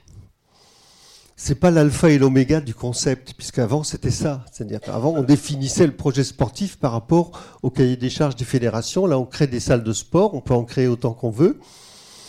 Et puis il y a une autre idée, c'est qu'effectivement le thème de la santé essaye de réfléchir sur des espaces qui seraient mutualisés entre tous les pratiquants, qui sont plutôt les espaces autour de la préparation physique, de l'entretien physique, voire même d'un suivi plus ou moins médicalisé. Donc vous voyez que dans ce concept d'élargissement, il y a à la fois des espaces qui peuvent fonctionner pour les clubs et les écoles, hein, mais en même temps des espaces qui sont ouverts sur toute la diversité des pratiquants.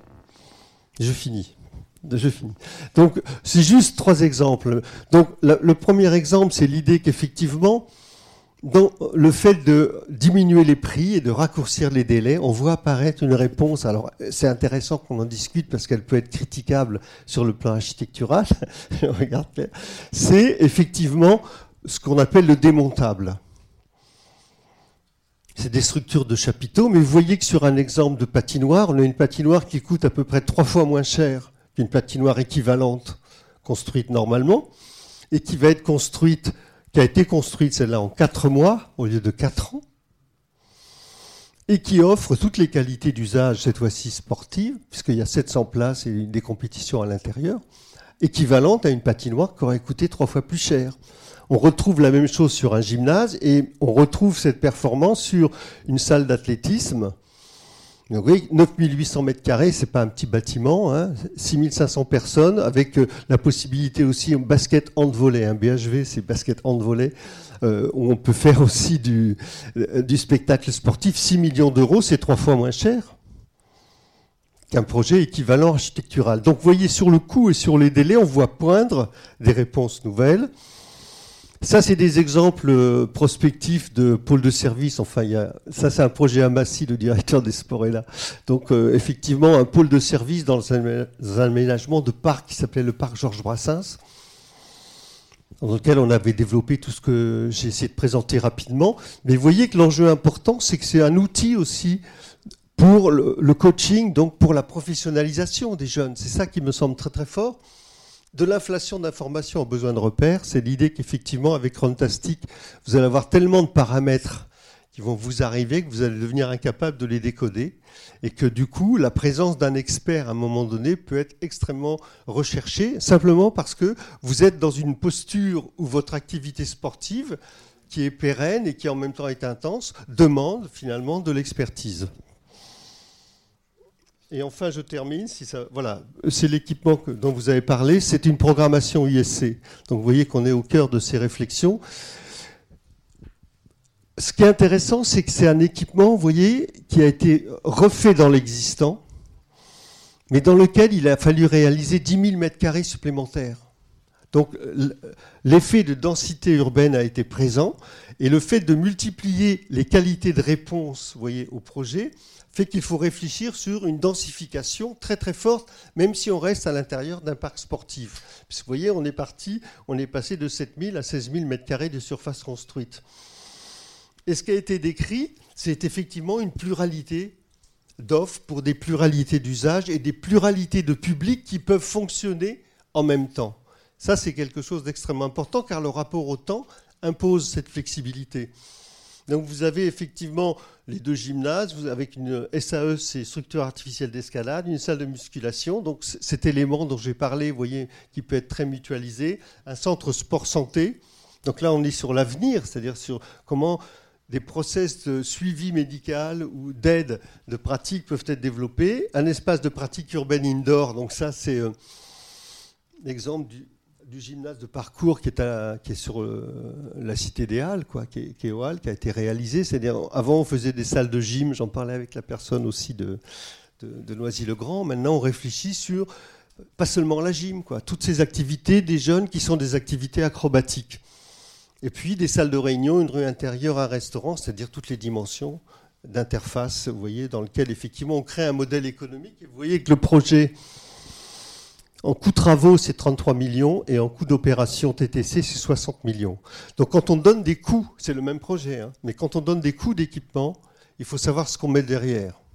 Soit c'est un coût de travaux, soit c'est un coût d'opération hors taxe, soit c'est un coût d'opération TTC. Et vous voyez que le passage du coût de travaux au coût d'opération TTC est presque du simple au double. Donc on est vraiment sur une maîtrise des coûts sur laquelle il faut aller. Voilà. Alors j'ai une conclusion rapide. Ça reformule ce que j'ai dit. Je pense qu'effectivement, on est dans une nécessité d'innovation et que peut-être que la conjoncture va nous y forcer. C'est ça que je pense, parce qu'effectivement, les moyens et les méthodes traditionnellement utilisées ne vont plus fonctionner. Les enjeux, la santé, la professionnalisation, la COP21, les solutions vertueuses, c'est-à-dire, j'en ai pas parlé beaucoup, mais il y a toute cette dimension-là. Et il me semble qu'on a un problème sur les adolescents qui quittent le secteur associatif sportif, tel que Claire l'a défini, c'est-à-dire qu'on est licencié jusqu'à 14-15 ans, quoi. Après, ils ne sont plus là. Et pourtant, ils pratiquent. Et cette dimension un peu de la faiblesse de l'offre sportive au regard des jeunes adolescents et des qu'on pourrait appeler des jeunes adultes aussi est un vrai problème sociétal, il me semble, et qu'on ne traite jamais dans la prise en compte des besoins sur les activités sportives. Merci beaucoup, Gérard. Alors, on va sans transition passer à la phase de débat. La règle très simple, c'est que vous vous présentez. On va donc faire circuler le micro et nous avons dans la salle des représentants de l'État, de la région, de départements, d'intercommunalités, de villes, des bureaux d'études, donc une très grande palette d'acteurs qui sont impliqués dans ces questions d'équipement sportif. Et voilà, donc sans transition, je donne la parole. Merci.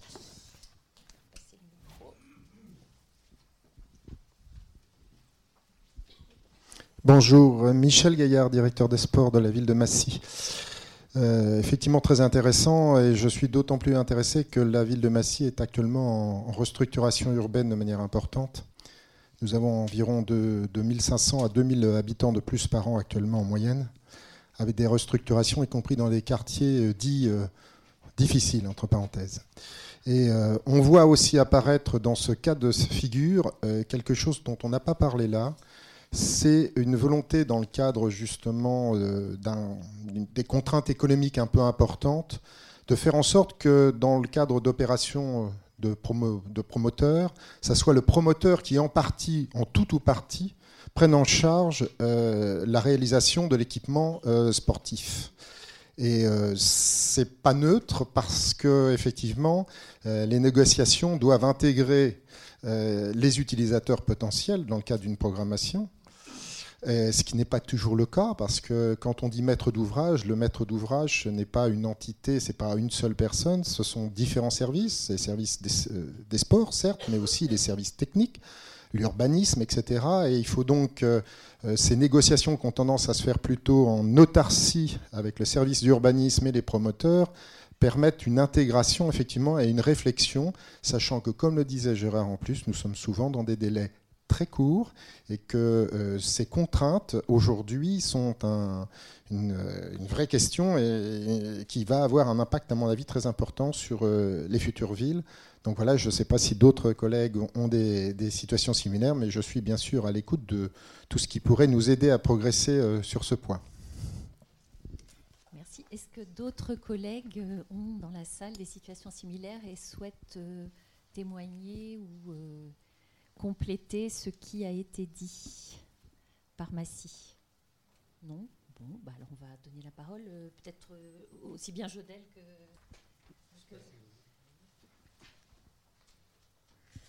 Oui, mais en fait, ce que vous dites là me semble assez lié à ce que j'ai essayé de développer à la fin, c'est-à-dire que s'il n'y a pas une prise de conscience de comment doit s'organiser la maîtrise d'ouvrage pour mettre en place ce type de négociation si on n'a pas le dispositif... par exemple, nous, on a été très, très étonnés de constater que lorsqu'on arrive sur un projet et qu'on organise une réunion interservice, c'est la première fois que les différents services se rencontrent depuis des années et des années. Ils ne se connaissent absolument pas les uns les autres. Donc, on a aussi été très étonnés de voir que les services techniques vont être, alors ou bien très très très, comment dire, avoir une importance très très forte et complètement piloter le projet, ou bien c'est le service de l'urbanisme et le service technique n'est pas là en amont, donc tous les problèmes d'usage après ultérieurs ne sont pas pris en considération. La question, c'est, il nous semble à chaque fois, c'est de trouver notamment un binôme entre un chef de projet politique, un élu, et un chef de projet opérationnel qui tienne la méthodologie de projet et qui va mettre en place le comité de suivi technique qui va prendre des décisions intermédiaires quand on ne peut pas toujours réunir un grand groupe de pilotage et qui va associer les différents services pour ensuite négocier à partir des attentes d'usage et de gestion avec les promoteurs. Aujourd'hui, on ne peut pas dire que, enfin, on peut plus dire qu'on se passe des acteurs privés, c'est clair. La question, c'est comment on organise, comment la collectivité organise cette négociation avec le privé. Et pour le moment, les collectivités sont assez fragiles. Alors évidemment, il y a aussi un aspect juridique important, c'est-à-dire que dans les cas de partenariat public-privé qu'on a observés, il fallait que le service juridique soit là. Avec là, une difficulté, c'est qu'il ne faut pas que ça soit non plus la question juridique qui plombe complètement ce qu'on cherche à faire. Voilà.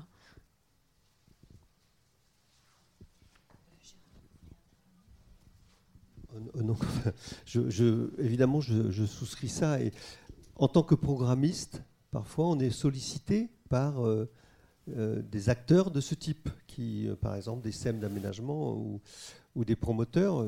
Moi, j'ai participé à un truc à Meudon, par exemple. On voyait bien que c'était assez impressionnant de voir comment on était très contraints. C'est-à-dire qu'en fait, l'équipement sportif, il ne fallait pas qu'il gêne. Le modèle, il y avait cette obligation de le faire, elle était contractuelle un peu dans la dévolution du périmètre d'intervention, mais en revanche, l'équipement sportif, il fallait qu'il reste dans des mètres carrés qui n'altèrent pas le montage économique des logements et des bureaux autour, quoi. Donc on est vraiment dans un process où notre expertise va consister à dire, nous on pense qu'effectivement c'est plutôt ça qu'il faut faire. La rencontre avec les acteurs est très dangereuse parce qu'évidemment, les acteurs ils demandent beaucoup plus que ce qui a été prévu et qu'on crée finalement dans cette dynamique qui est extrêmement brève, beaucoup de frustration en fait par rapport à ces modèles que tu décris. Oui, enfin, ce que vous disiez tout à l'heure était très intéressant par rapport, ça rejoint un petit peu la question par rapport au problème d'une part de la démission de la DGD qui font que les communes... C'est l'argent que donne l'État aux collectivités, donc la dotation globale de décentralisation. Donc la DGD a diminué de 20 à 30%, les départements n'ont plus d'argent pour certains domaines, les RSA montent énormément. Enfin, je ne vais pas dresser un panorama dramatique, mais il n'y a plus d'argent, quoi. Je veux dire, même dans des communes qui traditionnellement étaient relativement riches, il n'y a plus d'argent. Et je suis très étonné, mais vraiment très étonné et assez sidéré, de voir que... alors que dans des pays européens proches, on fait appel, je dirais, non pas strictement, systématiquement, seulement aux habitants, parce qu'il y a un rapport à l'habitant, de la part des élus, de la part de l'administration en général, qui est que bon, on va faire des choses pour les habitants, pour les administrer. Or, les sociétés privées payent encore plus d'argent que l'habitant en paye pour la collectivité. Enfin, j'apprends là qu'il y a des taxes, des impôts que payent les sociétés qui sont excessivement importants. Moi, je connais les communes, il y a plus de gens qui travaillent dans la commune que d'administrés. Et je suis assez sidéré qu'il n'y ait pas du tout de rapprochement, ou très peu de rapprochement avec les sociétés privées qui sont consommatrices, notamment de sport. Et je suis sidéré, par exemple, que, prenons le cas à la Défense, par exemple, il n'y a absolument aucune approche des collectivités que je connais bien, des sociétés qui sont à la Défense pour savoir quels seraient éventuellement leurs besoins, leurs attentes, leurs choix, leurs envies, etc. Il y en a eu, mais très peu, c'est très, très peu formalisé. Et je suis assez sidéré de ça, parce qu'en fait, comme vous le disiez très justement, et moi je le vois, les associations sportives ont de moins en moins d'argent, hein, les collectivités réduisent énormément, et il faut que ces associations aussi elles puissent se retourner vers le privé, qu'il y ait des possibilités. On a des étudiants qui viennent dans les médiathèques, on a éventuellement des gens qui travaillent, qui viennent dans les piscines, mais enfin, je veux dire par là que c'est pas systématique. Hein, je veux dire, bon. Et ça, je trouve qu'il y a des partenariats à trouver. Je ne sais pas si vous êtes d'accord en tant que spécialiste, mais je trouve qu'il y a quand même... il va falloir qu'on se tourne vers ça, quoi. Enfin, j'ai travaillé sur la Défense beaucoup. Ouais. Donc, j'ai pu mesurer la complexité du lieu et en fait, notamment sur la Rose des Vents, voilà. Et en fait, on se dit c'est très important les entreprises, donc on est d'accord là-dessus. Mais à la différence du sport où il y a des acteurs porte-parole des besoins d'activités sportives, dans les entreprises, il y a effectivement des groupements d'entreprises, mais qui ont des enjeux d'abord économiques, qui ont des enjeux de promotion de leur activité. et pour lequel finalement l'offre d'activités physiques et sportives est à la fois prise par le comité d'entreprise, à la fois prise par la gestion des ressources humaines, mais on a un déficit total d'acteurs en face de nous pour dialoguer vraiment sur la manière dont on pourrait répondre. Et ça c'était extrêmement fort sur la Défense, même quand on a fait nous on avait fait des missions sur la Défense il y a beaucoup d'années qui n'ont rien donné, évidemment, parce qu'en fait le passage à l'acte, disons de l'EHPAD, c'était l'EHPAD actuellement, ne s'est pas réalisé. Et en fait il y avait une offre privée de gymnase club, de gymnasium qui existait, ou même dans le CNIT, il y avait aussi des offres privées qui s'étaient positionnées sur le créneau. Mais la réflexion, notamment en lien avec les communes autour, ce que vous avez dit, n'existait pas. Et ça m'avait toujours frappé à l'époque. Et je pense que pour en avoir fait l'année dernière, j'ai trouvé que ça n'avait pas bougé sur cette dimension-là, en tout cas. Oui.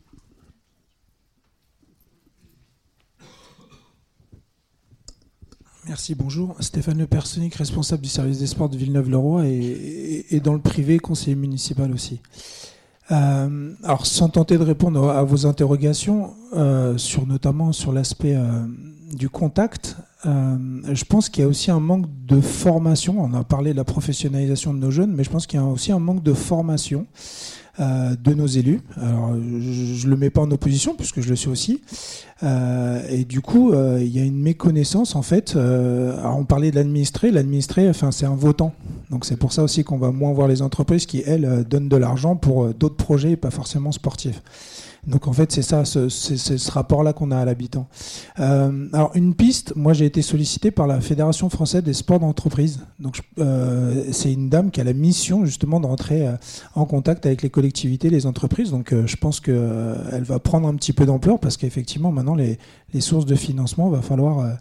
il va falloir les trouver, même pour les collectivités, il n'y a pas que les associations. Et puis, un petit peu dans l'esprit de Massy, nous, on a un nouveau quartier aussi qui a poussé. Et quand je parle du manque de formation, après, c'est l'expérience et les choses comme ça. On s'est projeté. Et puis, le promoteur, lui, c'est pas un équipement sportif, mais c'est une crèche. Sauf qu'en fait, nous, la ville, on n'avait pas anticipé le fonctionnement. Donc, tout à l'heure, je rejoins là-dessus. C'est vrai que souvent, on crée quelque chose et puis on oublie qu'il faut du personnel, qu'il va y avoir des fluides. Et là aussi, sur l'anticipation. Donc, je pense que... Alors, je ne sais pas s'il y a beaucoup d'élus dans la salle, mais je pense que ce type de déjeuner, ce type de rencontre gagnerait aussi à les solliciter. Alors je sais qu'ils ont des agendas aussi surchargés s'ils n'ont pas la chance d'être à la retraite pour justement avoir cette capacité, en tout cas en termes de temps, de pouvoir bénéficier de leur mandat un petit peu plus globalement. Mais je pense qu'il faut aller vers ces gens-là qui, eux, ont besoin. Alors il y a des enveloppes municipales pour la formation des élus. Soit elles sont aussi en diminution, mais en tout cas sur des rendez-vous comme ça, des colloques, je pense qu'il faudrait aller un petit peu plus vers les élus, les solliciter via le... Alors là, moi, je prendrais un autre binôme parce que je ne sais pas si ça fonctionne partout pareil, mais voilà. Du coup, ça permet aussi à la relation entre le chef de service et son élu de pouvoir aller à un endroit, d'avoir le même niveau d'information et puis de pouvoir aller d'une part vers les administrés pour l'élu et vers le secteur sportif pour les directeurs de service. Voilà. Donc c'était mon propos et mon expérience. Merci.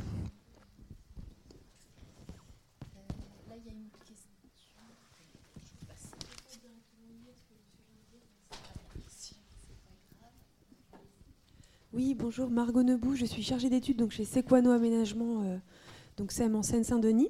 Donc effectivement, je connais bien le contexte des collectivités qui, effectivement, en termes de financement, sont limitées ou en tout cas doivent prendre ce sujet comme une contrainte.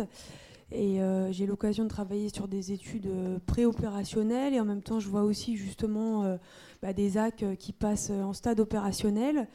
Nous, au-delà de la question justement des grands équipements qui effectivement souvent sont la volonté d'un élu qui va en faire vraiment son fer de lance et essayer de le financer, on essaye de développer la vision du sport dans la ville de manière plus large en se disant qu'il n'y a pas que les grands équipements, les grandes infrastructures qui peuvent venir apporter du sport dans la ville et qu'on peut aussi innover en proposant des parcours de santé, des salles de musculation, enfin pas des salles, mais des machines de musculation dans les lieux en extérieur. On a notamment travaillé sur le parc de la Bergère, le parc Georges Valbon. C'est vrai qu'en Seine-Saint-Denis, il y a des grands parcs départementaux qui, en fait, à peu de frais, on peut développer la pratique sportive en ville par le biais des parcs, par le biais aussi du canal de l'Ourcq, le long duquel on aménage des choses. Donc aujourd'hui, on réfléchit aussi à se dire, est-ce qu'on ne pourrait pas faire des parcours de santé le long du canal ? Et c'est des choses qui, finalement, sont moins coûteuses que des grands équipements et qui répondent justement à une forte volonté d'innovation de la part des élus et aussi, justement, de baisse de coûts.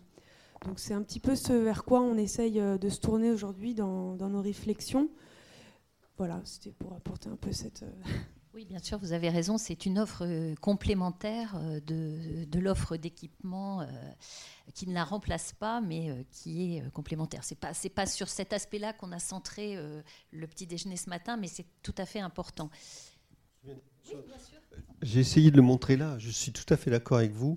Et je pense que l'enjeu d'avenir, c'est comment on va réfléchir entre ces lieux, ces espaces de pratique aménagés dans la ville ou dans les parcs, la demande sociale qui pratique dedans, qui n'est pas seulement d'avoir une piste pour courir ou pas seulement d'avoir un agrès pour faire quelques étirements, mais aussi pour avoir un certain nombre de conseils à certains moments, donnés librement, et dans le même temps pour essayer d'offrir aux acteurs sportifs traditionnels la possibilité de venir vers ces acteurs, parce qu'en fait c'est ça l'enjeu d'avenir, c'est-à-dire qu'il y a un taux de pratique sportive très élevé, et puis des acteurs institutionnels qui peinent à s'en rapprocher parce qu'ils sont bloqués autour de leur piste de 400 mètres. Si je prends l'exemple de l'athlétisme, ils sont bloqués autour de leur piste de 400 mètres, et que sur un espace, vous voyez, de ce type, c'est l'idée qu'effectivement le club, à un moment donné, pourrait être présent pour essayer de créer du lien social entre ces pratiquants,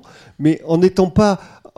si vous voulez, un guichet en disant vous venez, vous prenez une licence et vous vous engagez pour l'année, parce que c'est ça en fait le principe historique de l'association, si vous arrivez, vous prenez une licence, vous en prenez pour l'année entre guillemets, vous voyez, alors que les gens ils sont pas en demande de ça, ils sont en demande de conseils ponctuels, mais l'enjeu, vous voyez, entre les équipements, ce qu'on pourrait appeler les équipements, et puis cette réalité sociale urbaine de pratique est un enjeu majeur. Et l'exemple du kiosque à mouvement, c'est l'idée qu'au lieu de répartir, vous voyez, des petits appareils comme ça le long d'une promenade, comme on faisait il y a 20 ans avec les parcours de santé, c'est d'essayer de créer un lieu dans lequel il y aura de la mixité sociale, dans lequel il y aura des échanges, dans lequel à un moment donné on pourra dialoguer, et des experts... Là, des jeunes, par exemple, qui seront experts, pourront à un moment donné valoriser leur expertise auprès d'autres publics, allant jusqu'aux personnes âgées, puisque ces appareils peuvent être tout à fait compatibles à des étirements. Donc, vous voyez que l'enjeu... Moi, j'essaye de résister à cette séparation. J'ai encore eu une mission, là, tout à l'heure, sur un schéma directeur. Je vais leur écrire. Ils veulent faire un schéma directeur des équipements. C'est pas région Île-de-France. Mais ils disent, on ne traitera pas de ces équipements-là. Et je pense qu'il faut un contresens dans une vision un peu d'avenir, de réfléchir là-dessus. Voilà. Oui, merci. Vous l'avez dit beaucoup mieux que moi. Donc, effectivement, c'est la question de l'articulation entre les deux qui est absolument fondamentale. Non, mais c'est vrai. Oui, bien sûr. Oui, excusez-moi, je voulais juste rajouter un mot par rapport justement aux pratiques, aux liens qu'il peut y avoir entre un équipement et puis un quartier. Moi, j'étais absolument sidéré parce que il y a environ 8 ans, le CIE de Paris organisait un voyage à destination des élus parisiens. Donc il y avait tous les élus, tous les depuis le logement jusqu'aux espaces verts, etc. On était en visite à Berlin. Et à Berlin, si vous voulez, je ne sais plus si c'est toujours d'actualité, mais à l'époque, il était obligatoire, c'était une politique, que les gymnases, enfin il y avait au moins un gymnase par quartier, qui est quand même relativement visible depuis la rue, d'attractivité. Le gymnase devait être ouvert aux habitants avec enfants 1 heure ou 1 heure et demie, 3 soirs par semaine, de 18h à 19h30. Et avaient le droit d'y aller tous les habitants, quels qu'ils soient, avec un enfant. De 0 à, admettons, 12 ans, pour pas qu'il y ait... Les habitants, il y avait une masse de gens absolument considérable, et en fait, il y avait juste une surveillance, tout simplement une personne, Et il y avait un nombre de plots en mousse, enfin de trucs comme ça pour que les enfants jouent. C'était dans un gymnase. Et donc ce gymnase, tout d'un coup, paf, éclatait complètement, il y avait un monde de dingue, et c'était un lieu de sociabilité, et il servait à autre chose strictement qu'à accueillir les scolaires ou les etc. Et c'est quand même très simple, hein. C'est pas très... Et les élus de Paris étaient absolument sidérés, c'était très très intéressant. Bah, il n'y a rien qui est fait, hein. Je veux dire, bon, on n'est pas très innovant quand même en matière de polyvalence. Ça peut être été fait dans certaines communes ou à Paris dans peut-être un arrondissement, mais en tous les cas, c'est quelque chose de vraiment important. Vous voyez, c'est vraiment un truc comme ça que je trouve assez remarquable.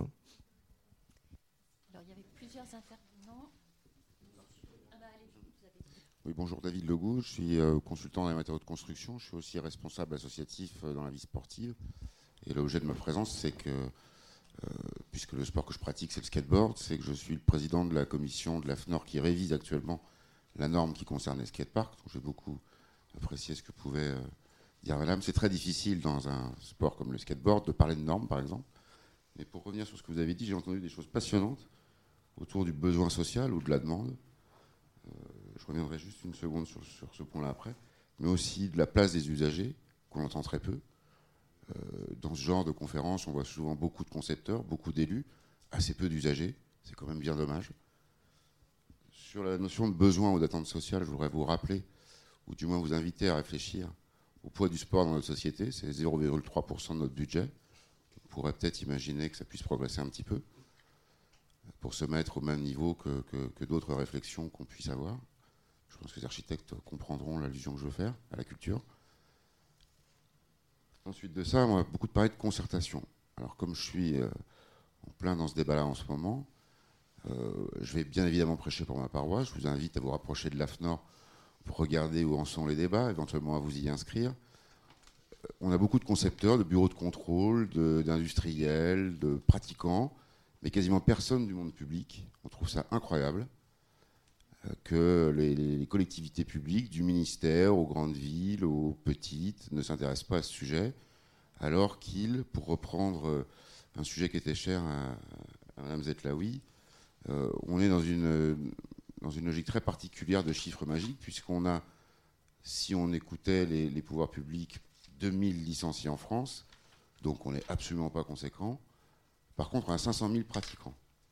Comment est-ce qu'on fait pour intégrer 500 000 pratiquants avec autant de sympathisants dans la ville, puisque c'est l'objet du débat, sachant qu'on a un niveau de pratique sportive qui est assez élevé en France, des équipements qui peuvent être très massifs d'un côté, qui vont répondre à des logiques guerrières relatives à l'olympisme, par exemple, et le CNDS est là pour ça, et tant mieux. Je regrette juste qu'ils se concentrent aujourd'hui sur les grands équipements et pas assez sur les petits. On peut peut-être, j'entendais madame juste avant, effectivement plus réfléchir à comment on saupoudre, comment on incite, comment on donne envie aux gens de pratiquer du sport dans une ville. Quand il faut traverser du 14e ou du 15e arrondissement tout Paris pour aller pratiquer dans un skatepark dans le 18e au milieu des je ne sais pas comment on dit, les craquinomanes, c'est pas très agréable, c'est surtout difficile vis-à-vis des parents. Peut-être que parmi les gens qui sont là, il y a des gens qui envoient leurs enfants dans les cours de skateboard. Bref, sur la notion de lien social, d'implication à la vie sportive, on n'a pas simplement besoin des concepteurs et des pouvoirs publics, mais aussi des usagers.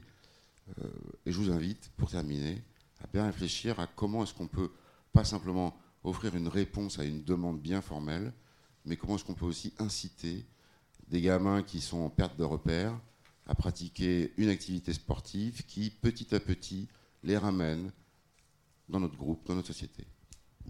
Merci. Alors, il nous reste une dizaine de minutes, on va dire. Donc, on va prendre une série de questions et puis on reviendra aux intervenants pour... je redonnerai la parole aux intervenants pour une réponse globale. Monsieur. Bonjour, donc je me présente. Moi, je m'appelle Serge Mingot. Je suis un élu aux équipements sportifs dans la ville de Noisy-le-Grand. Donc moi, je voulais juste reprendre quelques points en tant qu'élu, sur ce qui a été énoncé. Donc vous parlez de les équipements sportifs donc, qui sont déficients en Ile-de-France. Vous avez parlé d'une pratique de plus en plus polymorphe. de l'étendue de l'âge des pratiquants, de la transformation du modèle associatif dans son financement, ceci étant lié aux réductions des subventions des collectivités. Alors, je rebondirai dessus. Vous avez parlé de l'innovation fonctionnelle. Alors, juste pour répondre par rapport à ça, il vient d'être mis en place le conseil citoyen. Nous, à Noisy-le-Grand, on vient de le mettre en place. Et justement, dans le conseil citoyen, on a ce qu'on appelle, pour répondre à monsieur aux besoins sociaux et aux usagers, la concertation, c'est-à-dire qu'il y a une cinquantaine de personnes, même plus. Bon, c'est essentiellement, on parle des quartiers, les quartiers en difficulté qui sont prioritaires dans ce conseil citoyen, mais eux vont mettre des idées en place et nous, en tant qu'élus, on va les reprendre et voir ce qu'il est possible de faire, bien évidemment, par rapport aux moyens financiers qui sont en forte réduction. Ça, c'est une évidence. Je voulais juste parler d'une chose qui me paraît très importante, sur l'analyse du processus de décision.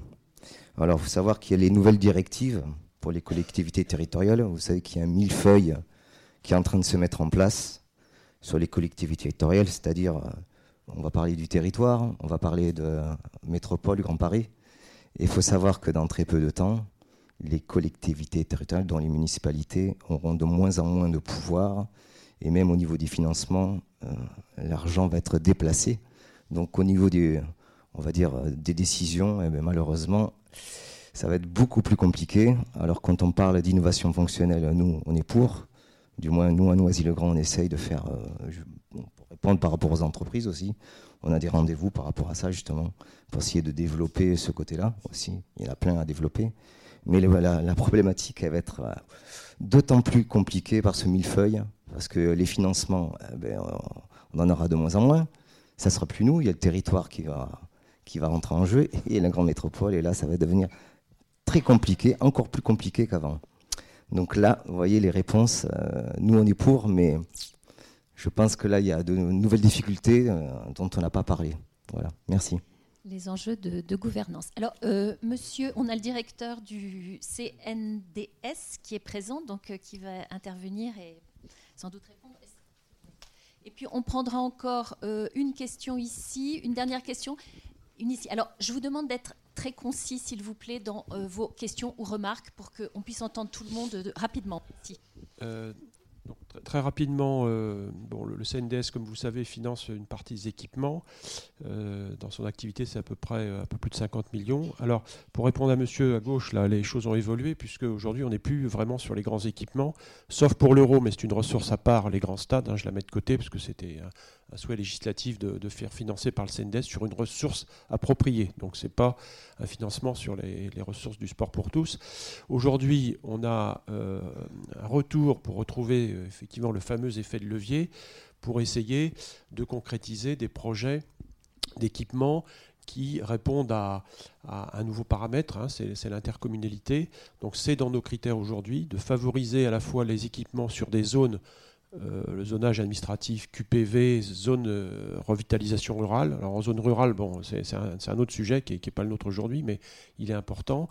Et on essaye de favoriser à travers nos financements l'interco, sachant que l'interco n'est pas une compétence obligatoire en matière de sport et que très souvent les communes restent encore les maîtres d'ouvrage principaux. C'est un petit point que je voulais signaler. Donc depuis 2 ans, depuis la réforme initiée par Mme Fourneron, on a redressé la barre pour revenir sur des équipements de proximité. C'est actuellement 25 millions, dont 2 millions au titre de l'équipement de mise à niveau en e-sport, plus une politique contractuelle pour faire du rattrapage. Je prends le cas de la Seine-Saint-Denis sur les équipements existants. Voilà.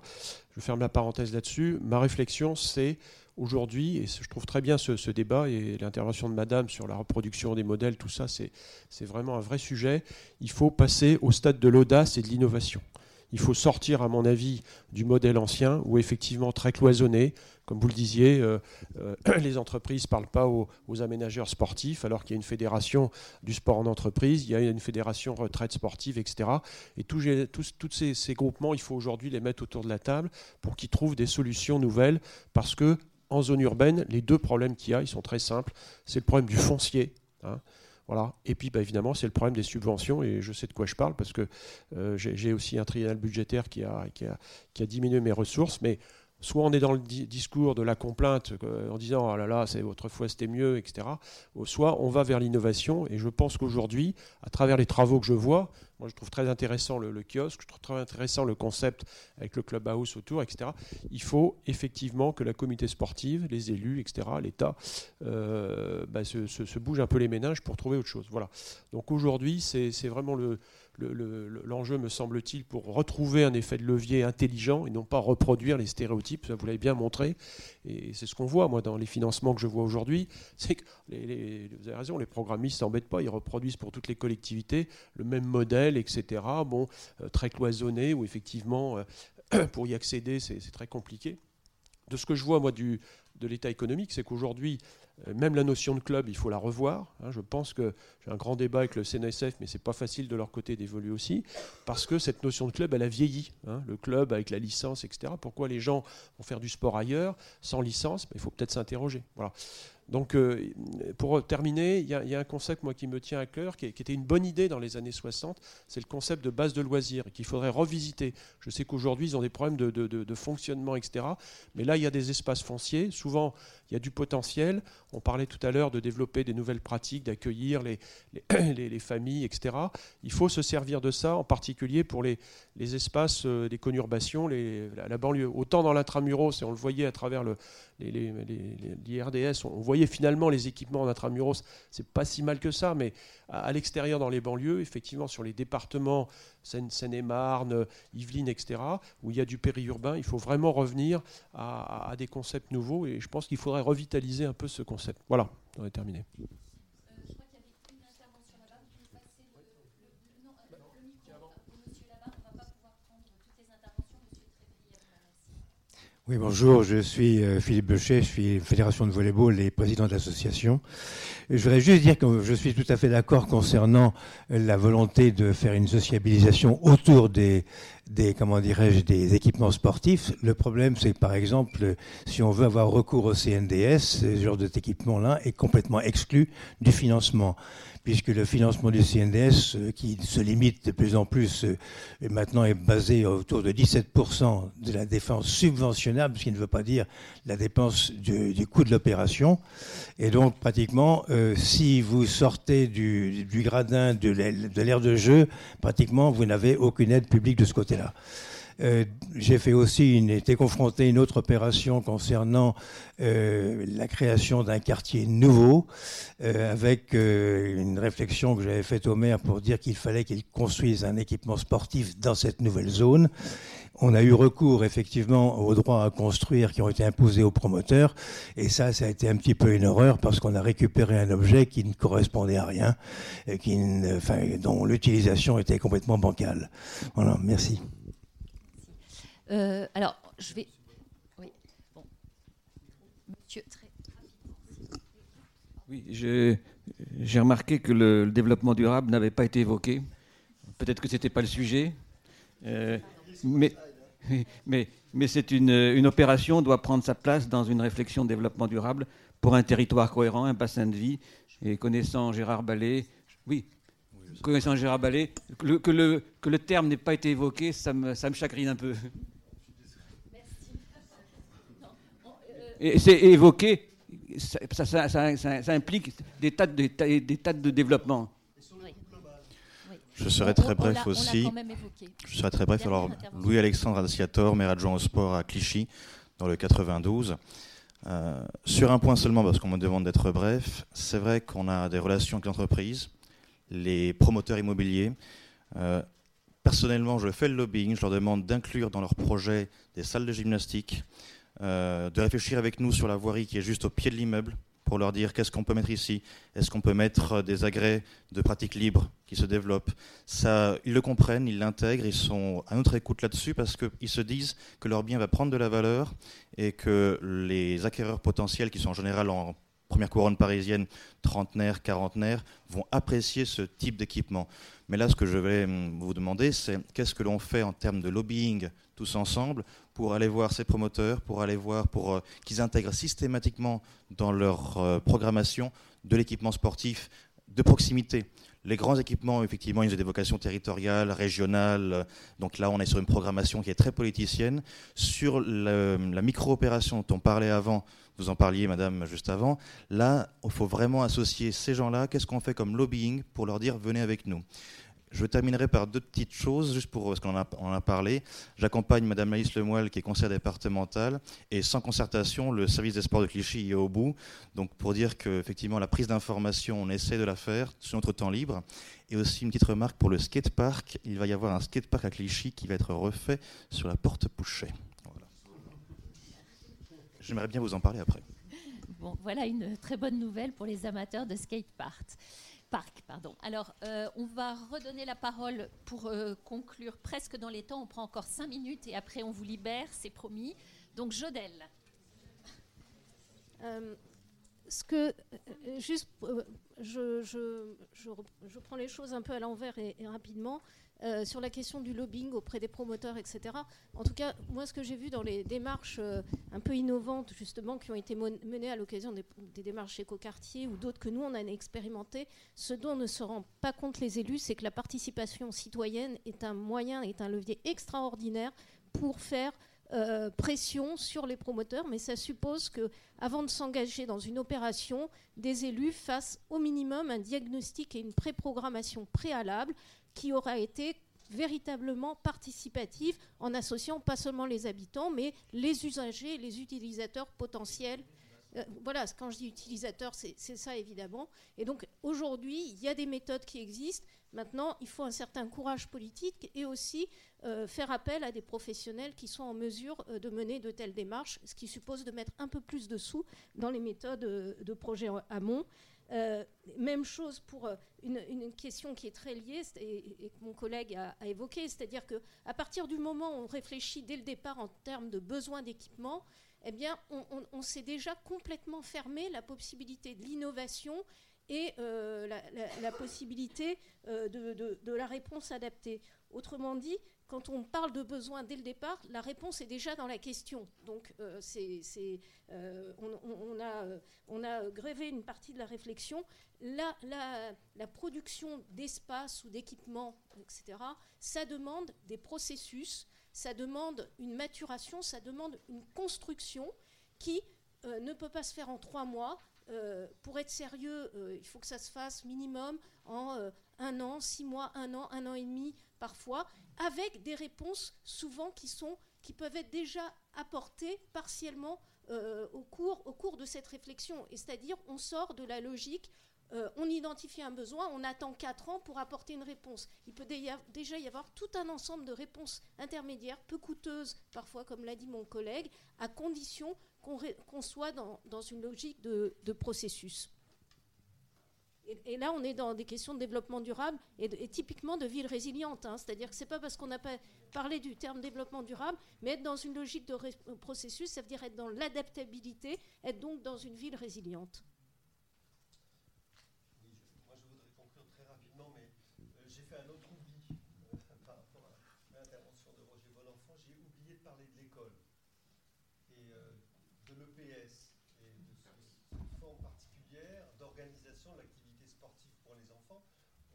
fait qu'effectivement, elle a été extrêmement structurante aussi du développement du parc des équipements sportifs, puisqu'ils étaient faits pour les clubs et les écoles, que l'équipement polyvalent, qui me semble, moi, être en fin de vie, est une réponse qui semble évidente du point de vue du prof de PS. J'en suis un, donc j'en parle aussi avec quelque chose qui a une forme de nostalgie par rapport à ça.